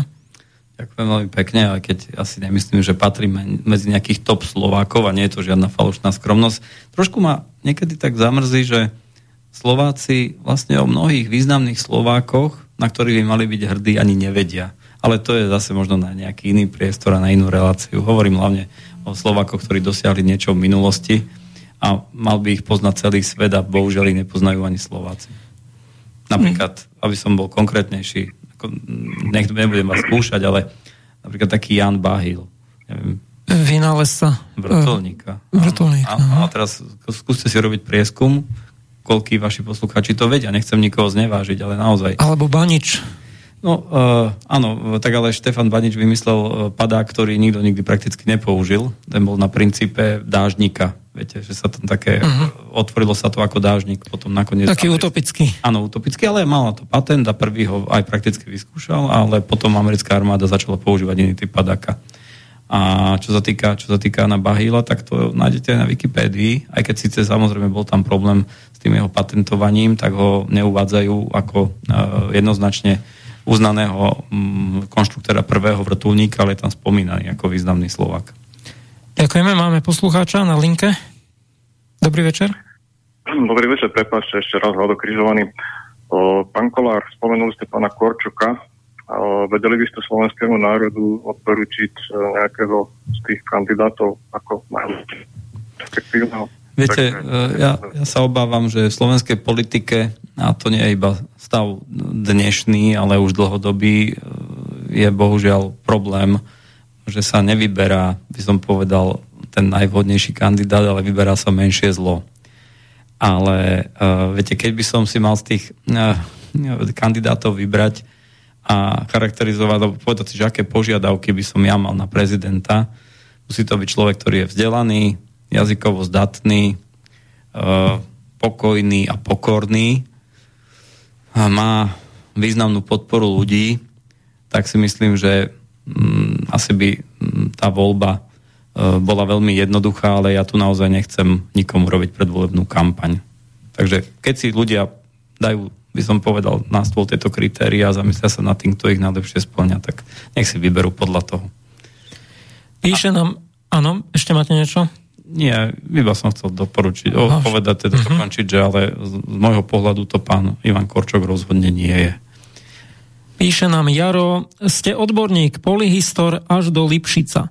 Slovania sú super, 6. storočie, ale venujte sa sám sebe, zajtra je nový deň. Neviem, čo tým chcel presne úplne. Možno nemá rád až tak e, teda historické témy. Dobrý večer, prajem ďalší posluchač, teda posluchačka Jarmila. Veľa zdravia a síl pre hostia prajem. Otázka, ako vnímate COVID a doktora Kotlára? No, ja si myslím, že treba si počkať na výsledky. To, že menovali doktora Kotlára do tej pozície človeka, ktorý má preveriť všetky tie okolnosti toho obdobia, keď sa tu keď tu bol COVID, eh, ja si myslím, že je jedno, kto to bude vyšetrovať, musí to byť človek zanietený a odborne na úrovni. A tie výsledky nebudú akceptované a priori, ako náhle on tie výsledky odprezentuje, to znamená, že to bude podľa nejakej spoločenskej kontrole a odbornej kontrole, takže ak zase tie mainstreamové médiá e, trúbia na poplach, že koho tam poverili tým, nazvime to pracovne vyšetrovaním, tak si nemyslím, že z toho treba robiť paniku. Ja si myslím, že je správne, že tento krok urobený bol, pretože okolo tej situácie počas covidu bolo toľko všelijakých informácií, podozrení a všelijakých rečí o tom, čo všetko sa tu zneužívalo, ako sa to tu robilo. A ja si myslím, že niektoré boli tak flagrantné, že to pochopil každý občan Slovenska, minimálne v tej ekonomickej oblasti sa tu robili úplne strašné veci s tými vakcínami a podobne, takže je správne, že to ide niekto vyšetrovať a to, že to je pán Kotlár, a, tak to mňa osobne vôbec nevadí. Počkajme si na výsledky. Napísal nám Slávo, hovorí, že super videá dávate, ale pýta sa, či spravíte aj video o JNT a Pente. A viete, e, trošku prezradím e, niečo z toho, čo chcem robiť v budúcnosti, lebo tých politikov síce máme dosť a navyvádzali toho akože tiež slušné kvantum a určite ešte hodne dlho budem natáčať videá o politikoch navyše. Uh, ten život beží ďalej a ja si nemyslím, že politici, ktorí sú dnes pri moci alebo ktorí budú neskôr, tak to budú zrazu anieli. Určite sa objaví niečo aj na súčasných politikov alebo aj na budúcich politikov, ale chcem urobiť jednu takú mm, sériu videí, ktorú by som e, označil podľa výroku jedného slavného francúza e, Honore de Balzaka, ktorý povedal, že za každým veľkým majetkom sa skrýva zločin. Takže tomuto sa venovať asi budem. No a inak zaujímavá tiež kniha Zločin na trestu ste tiež čítali od Dostojevského. Áno, áno, to je trošku hrubá pre dnešnú generáciu. Dneska mladá generácia číta len titulky, ale je tá kniha veľmi dobrá, poučná. Raskolníkov. Áno. Barbara sa pýta, rada pozerám vaše videá, chcela by som sa opýtať, kedy dáte von aj také zvučné mená, ako je Cigániková, Matovič, Poliak, starší, aj mladší, Šípoš, Žiak, pán Zoroslav Kolár, môžem sa tešiť? Áno, môžete sa tešiť. Na všetkých spomenutých? Uh, viete čo, tak z tých mien, ja som ich tak evidoval, ak ste to čítali, tak iba tak na polovicu, ale minimálne troch som tam zaregistroval, na ktorých už akože mám nejaký scenár pripravený. Nebudem ich teraz menovať. Uh, Seralo, tak sa podpísal, že Seralo sa pýta, že čo bude s, s tým covidovým a s, s Čekanom, Sabakom a s týmito. Tak vy asi o tom nerozhodujete, že čo s no. nimi bude? Niečo, na to už bolo. A toto už tiež bolo. Volajte ma Boris, Boris rovná sa magister. Neviem, čo tým myslel Janko Hraško. Uh, Anton píše, naskytá sa otázka alebo slogan Hoď do mňa kameňom, ak si bez viny. O Lipšicovi sa vie, že je podliak, ale aj pán Zoroslav nie je ľalia, pretože ak by sa išlo pekne od začiatku jestvovania jedného aj druhého, všade je to na hrane alebo za hranou zákona. To píše Anton. Určite sa dá s tým čiastočne súhlasiť. Ja som nikdy netvrdil, že som svetý a ja mám nejaké svedomie a zamýšľam sa nad tým, ako sa odvíjal môj život a čo som v živote robil a nerobil, ale uh, nemyslím si, že mi uh, prislúchajú tie prívlastky, ktoré mi boli dávané. A nemyslím si, že by som urobil niečo tak vážne, aby som si zaslúžil to, čo sa mi stalo. A uh, nemyslím si, že by som niekedy v minulosti niekomu úmyselne ublížil alebo niekoho podviedol alebo oklamal. Um, vrátim sa k jednej svojej otázke, ktorú som mal pripravené a hodí sa mi to práve teraz. Absolutizovanie zdanlivej pravdy, že proste pravda je niečo, k čomu máme ako ľudstvo chcieť smerovať, chceme, chcieť ju hľadať, ale ona môže mať aj rôzne podoby alebo rôzne štruktúry, aj tá pravda a môže mať napríklad môže byť absolútna alebo relatívna stránka pravdy a relatívna stránka vlastne pravdy obsahuje aj mnohé napríklad nutné omily, zjednodušovania a tie sú napríklad podmienené aj dobou, v akej žijeme, ako, akým spôsobom žijeme. Citujem, žiadnu pravdu nie je možné absolutizovať a zveličovať či preceňovať. Každú pravdu je nutné pochopiť a rozvíjať. Najväčších omylov sa človek dopúšťa absolutizáciou dielčích len čiastočne pochopených a dosiaľ nerozvidnutých práv, to povedal František Ledvina. No už ne, nezdá sa vám, pán redaktor, že takéto filozofické úvahy v piatok večer po 22. sú trošku náročné, nielen pre mňa, ale aj aj pre poslucháčov, ale uh, pokiaľ z toho zadefinujete nejakú otázku, rád vám na ňu odpoviem. Chcete vedieť, čo si o tom citáte od pána Ledvinu myslím? Môžete, ale len krátko, lebo máme poslucháča, tak tak to odložme, dajte. To odložme. Dobrý večer, môžete hovoriť? No, dobrý večer, tady posluchač Brna. Eh, já bych se chtěl zeptat, pane Kuláre, vy jste se nějaký čas zabýval restrukturalizací podniku Zeror, eh, ještě s panem Baškovičem, chci se zeptat, jestli jste s tím stále v kontaktu a on jakože prodává nějakou část toho podniku, jestli on to prodává z důvodu třeba, že už má nějaký věk, nebo jestli víte přesnější informace, jaké jsou důvody jeho prodeje toho části podniku jako Zetor. To je vše, díky za tím Ďakujeme. No, ja som bol spoluvlastník uh, podniku Zetor prostredníctvom holdingu HTC. Ja som uh, z tohto podniku vystúpil, predal som svoje, svoje podiely, takže už nie som aktívny účastník tých procesov, ale informácie mám a pravda je to, že uh, pán Blaškovič a ešte ďalší spoločník, ktorý tam je, tak sú to ľudia, ktorí e, sa vekom blížia k 70 a myslím si, že majú ambíciu predať tie aktíva a ísť na dôchodok. Toto je dôvod, pokiaľ viem. Ale e, viete, keďže nie som priamo v centre diania, tak e, je to len taká informácia, ktorá mi bola tlmočená. Ďakujeme. Anna sa pýta, aké je to byť pravoplatne odsúdený za korupciu a či by už aj nestačilo?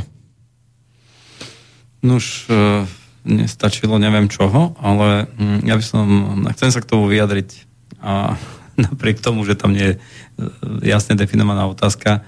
Čo sa týka tých mojich uh, kaos, tak uh, ja sa nemám potrebu ani ambíciu obhajovať cez médiá. Nerobím to ani v mojich videách. A chcem tej posluchačke povedať, že v tejto veci nech len trpezlivá, ako to zaujíma a dozvie sa možno o tých kauzach ešte zaujímavé veci a bude to mať ešte zaujímavý vývoj. Viacej neprezradím. Maroš vám píše, že by sa chcel s vami stretnúť, lebo ste pán s veľkým P. Neviem, či sa stretávate nejako s fanúšikmi, či máte na to priestor. Viete čo, ja žijem dosť taký introvertný život. Dokonca som to sa nazval vlastný život nudným, lebo nepodlahol som žiadnym tým módnym, módnym zábavkám, ako je polovačka, golf a podobne, ale pokiaľ bude dôvod sa stretnúť a pokiaľ bude nejaká zaujímavá téma, tak veľmi rád. Miloš sa pýta, že či, prečítam to celé, pozerám jeho závažné príspevky, super sformulované, zrozumiteľné aj pre tých, ktorí by sa mali o toto zaujímať. Pán Zoroslav Laický sa opýtam, máte nejakú ochranku, lebo o ktorých hovoríte a čo majú za ušami, nie je sranda sa nebáť o vlastný život, keď dokážu, e, keď dokážu pri vypočúvaní. To nie je dokončené, ale tak vieme podstatu. No, viete čo, takto... E, to keby som teraz povedal, či mám alebo nemám ochránku, tak to rozhodne nie je taktické, pretože keby som povedal, že mám, tak začne niekto tú ochránku hľadať. Ak poviem, že nemám, tak budú vedieť, že nemám a ľahko sa ku mne dostanú, takže na túto otázku radšej neodpoviem.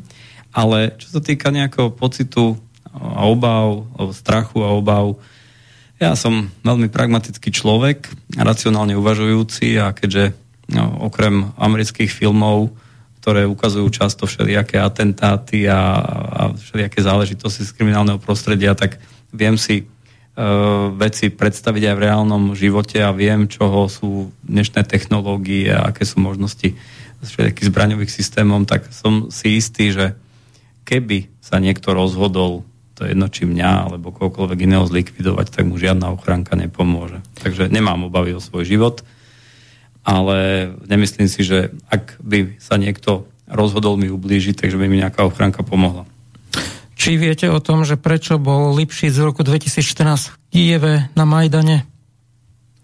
Tak, viete sa, ja som naznačil v tom videu, že on je osoba, ktorá bol, bola vybratá vyškolená a pripravená e, v Spojených štátoch amerických, aby tu plnila nejaké úlohy a myslím si, že keď sa zamyslíte ešte nad tým, že kto bol v Kieve, kto potom išiel do Kieva a čo tam robil, tak nebol pán Lipšic jediný, ktorý tam išiel plniť nejaké úlohy.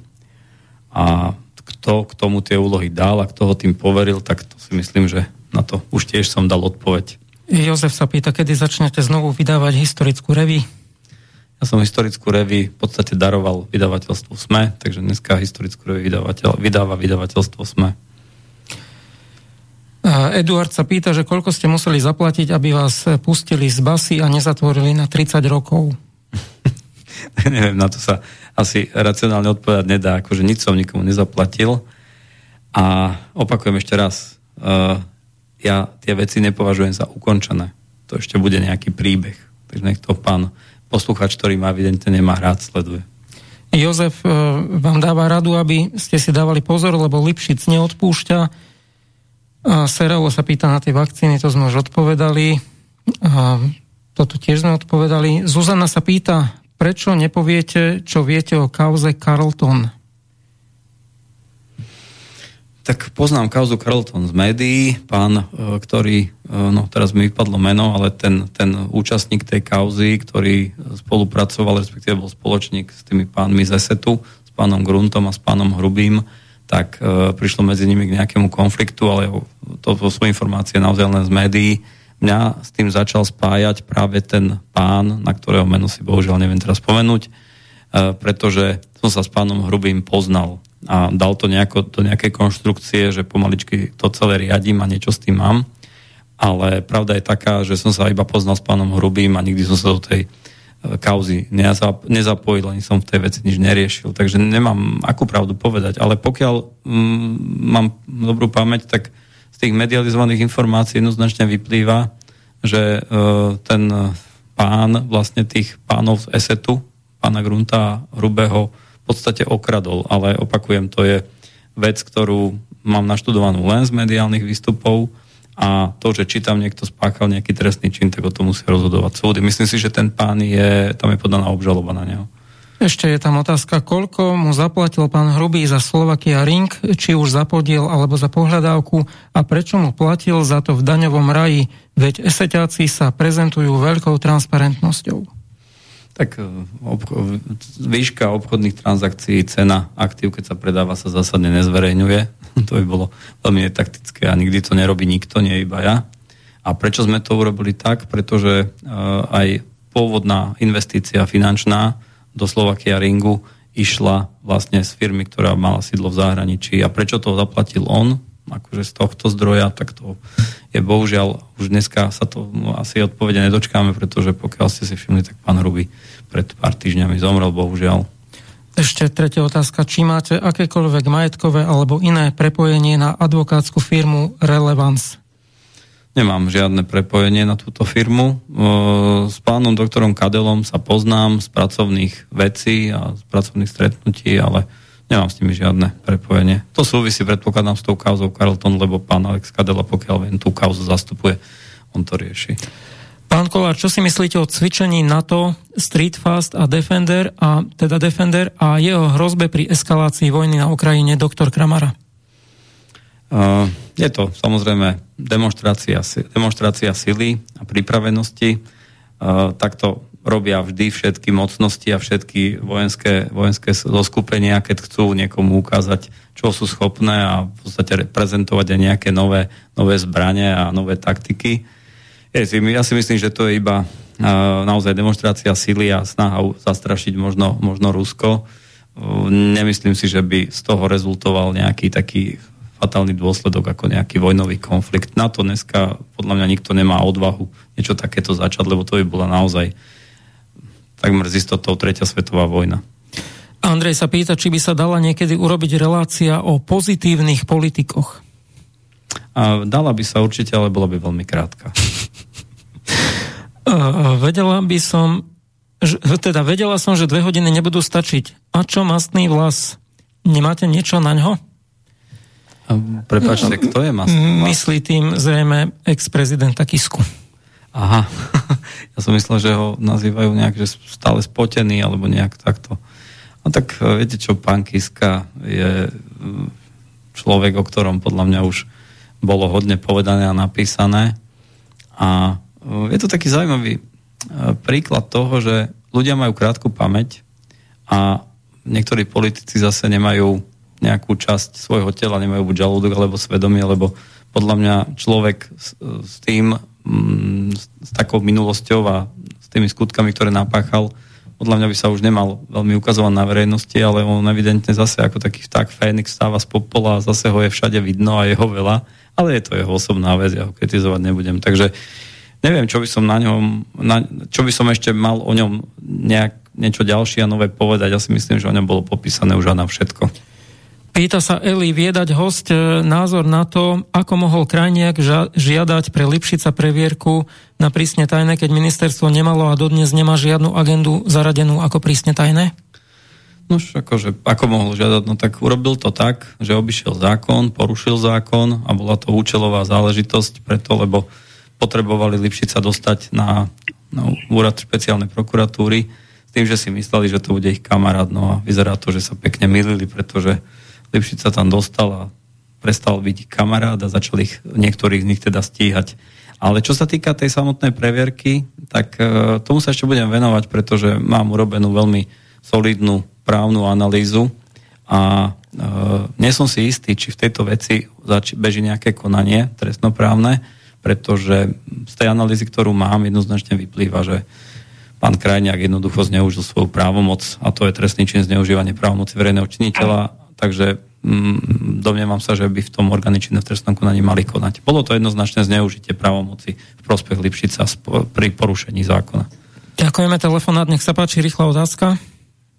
Eh, no ještě jednou dobrý večer. Já bych se chtěl zeptat, eh, pane Kolára, byl jste někdy eh, před rokem 89 v Sovětském svazu a byl jste třeba jako účastník tábora Artěk, jako třeba mladý student buď to gymnázia nebo vysoké školy, to je vše, díky zatím, ne? Áno, bol som ešte pred rokom 89 niekoľkokrát v Rusku, ale v Arteku som nebol. To je na Kryme, pokiaľ si pamätám, že bol, bol, som, bol som tam, bol som na Kryme, ale už nie ako, ako študent, to už som bol za obdobia kapitalizmu, ale v Rusku som za socializmu bol dva alebo trikrát. Jana píše, môžem sa opýtať, či Zoroslav Kolár čítal knihu Anny Rand? Ak áno, mm, prosím o názor. Mimo, je to mimoriadne vzdelaný, rozhľadený muž. E, želám, teda prajem si, aby bolo viacej časti s ním. Ďakujem s pozdravom Jana. Mne sa tá kniha veľmi páčila. Neviem, či stačí takýto názor. Stačí. Slavo píše, e, je, vás, je váš pobyt e, v štátnych zariadeniach dôvodom, že ste vyšiel z tieňa von na svetlo? Len sa zamýšľam, koľko ľudí radšej mlčí, nech má pokoj od svetiel. Nie je to iba je, nie je to jediný dôvod, aj keď naozaj trošku to s tým súvisí. Ten dôvod, prečo som začal mediálne vystupovať, je ten, že môžem mediálne vystupovať. Už som to vysvetloval. Do roku 2020 sa to jednoducho nedalo. Teraz sa to dá. No tak Slobodný vysielač je od 2013, eh, myslím. A tak nepoznal som vás a nevedel som o vás. Je to, vidíte, tak asi nemám až taký dokonalý prehľad. Ale... Viktória píše, ten pán v kauze Carlton je pán Erik Mikurčík? Áno, áno, áno, vidíte. Takže...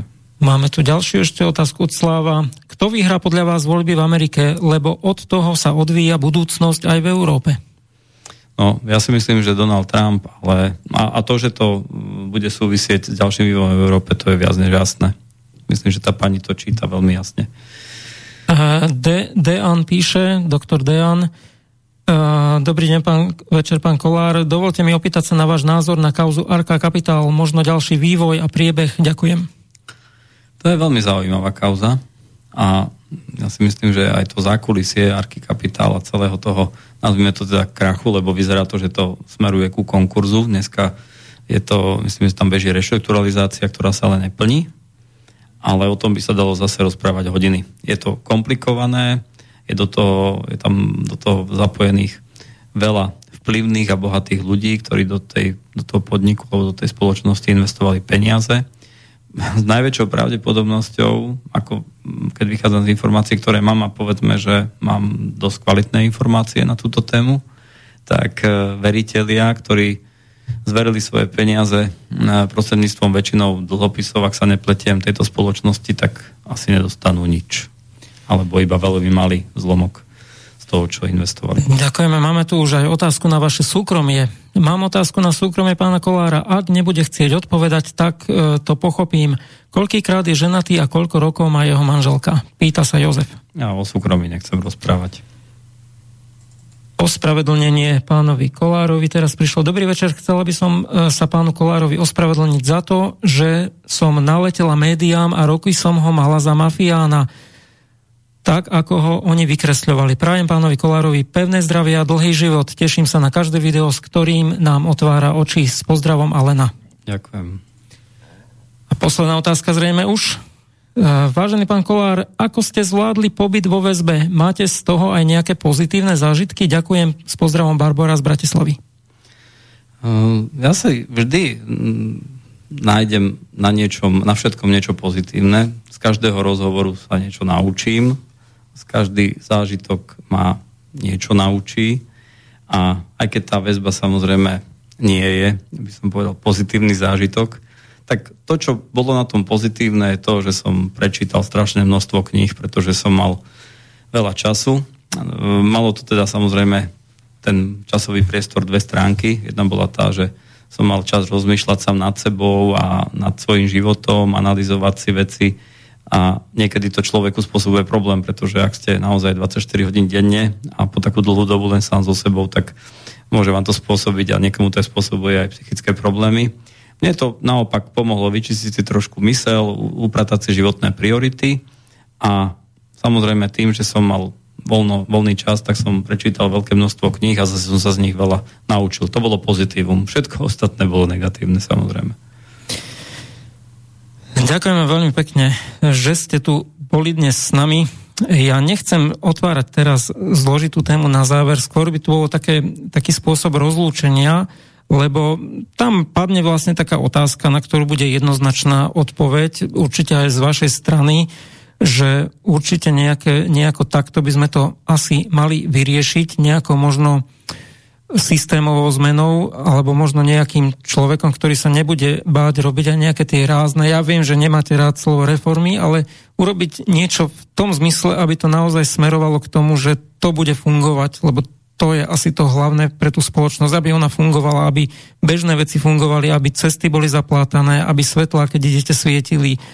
A jednoducho, aby to tí z hora všetko riešili, aby samozrejme potom aj tí dole boli motivovaní byť statočnými dobrými občanmi, tak len taká úvaha krátka vlastne z toho japonského obdobia, z tej histórie, pretože tam bol taký zaujímavý faktor, bol tam taký kláštor Enri Yakuji a dali mu obrovskú moc. Boli to bojoví mnísi, ktorí chceli okrem toho, že sa modlili, zasahovať aj do tej politiky.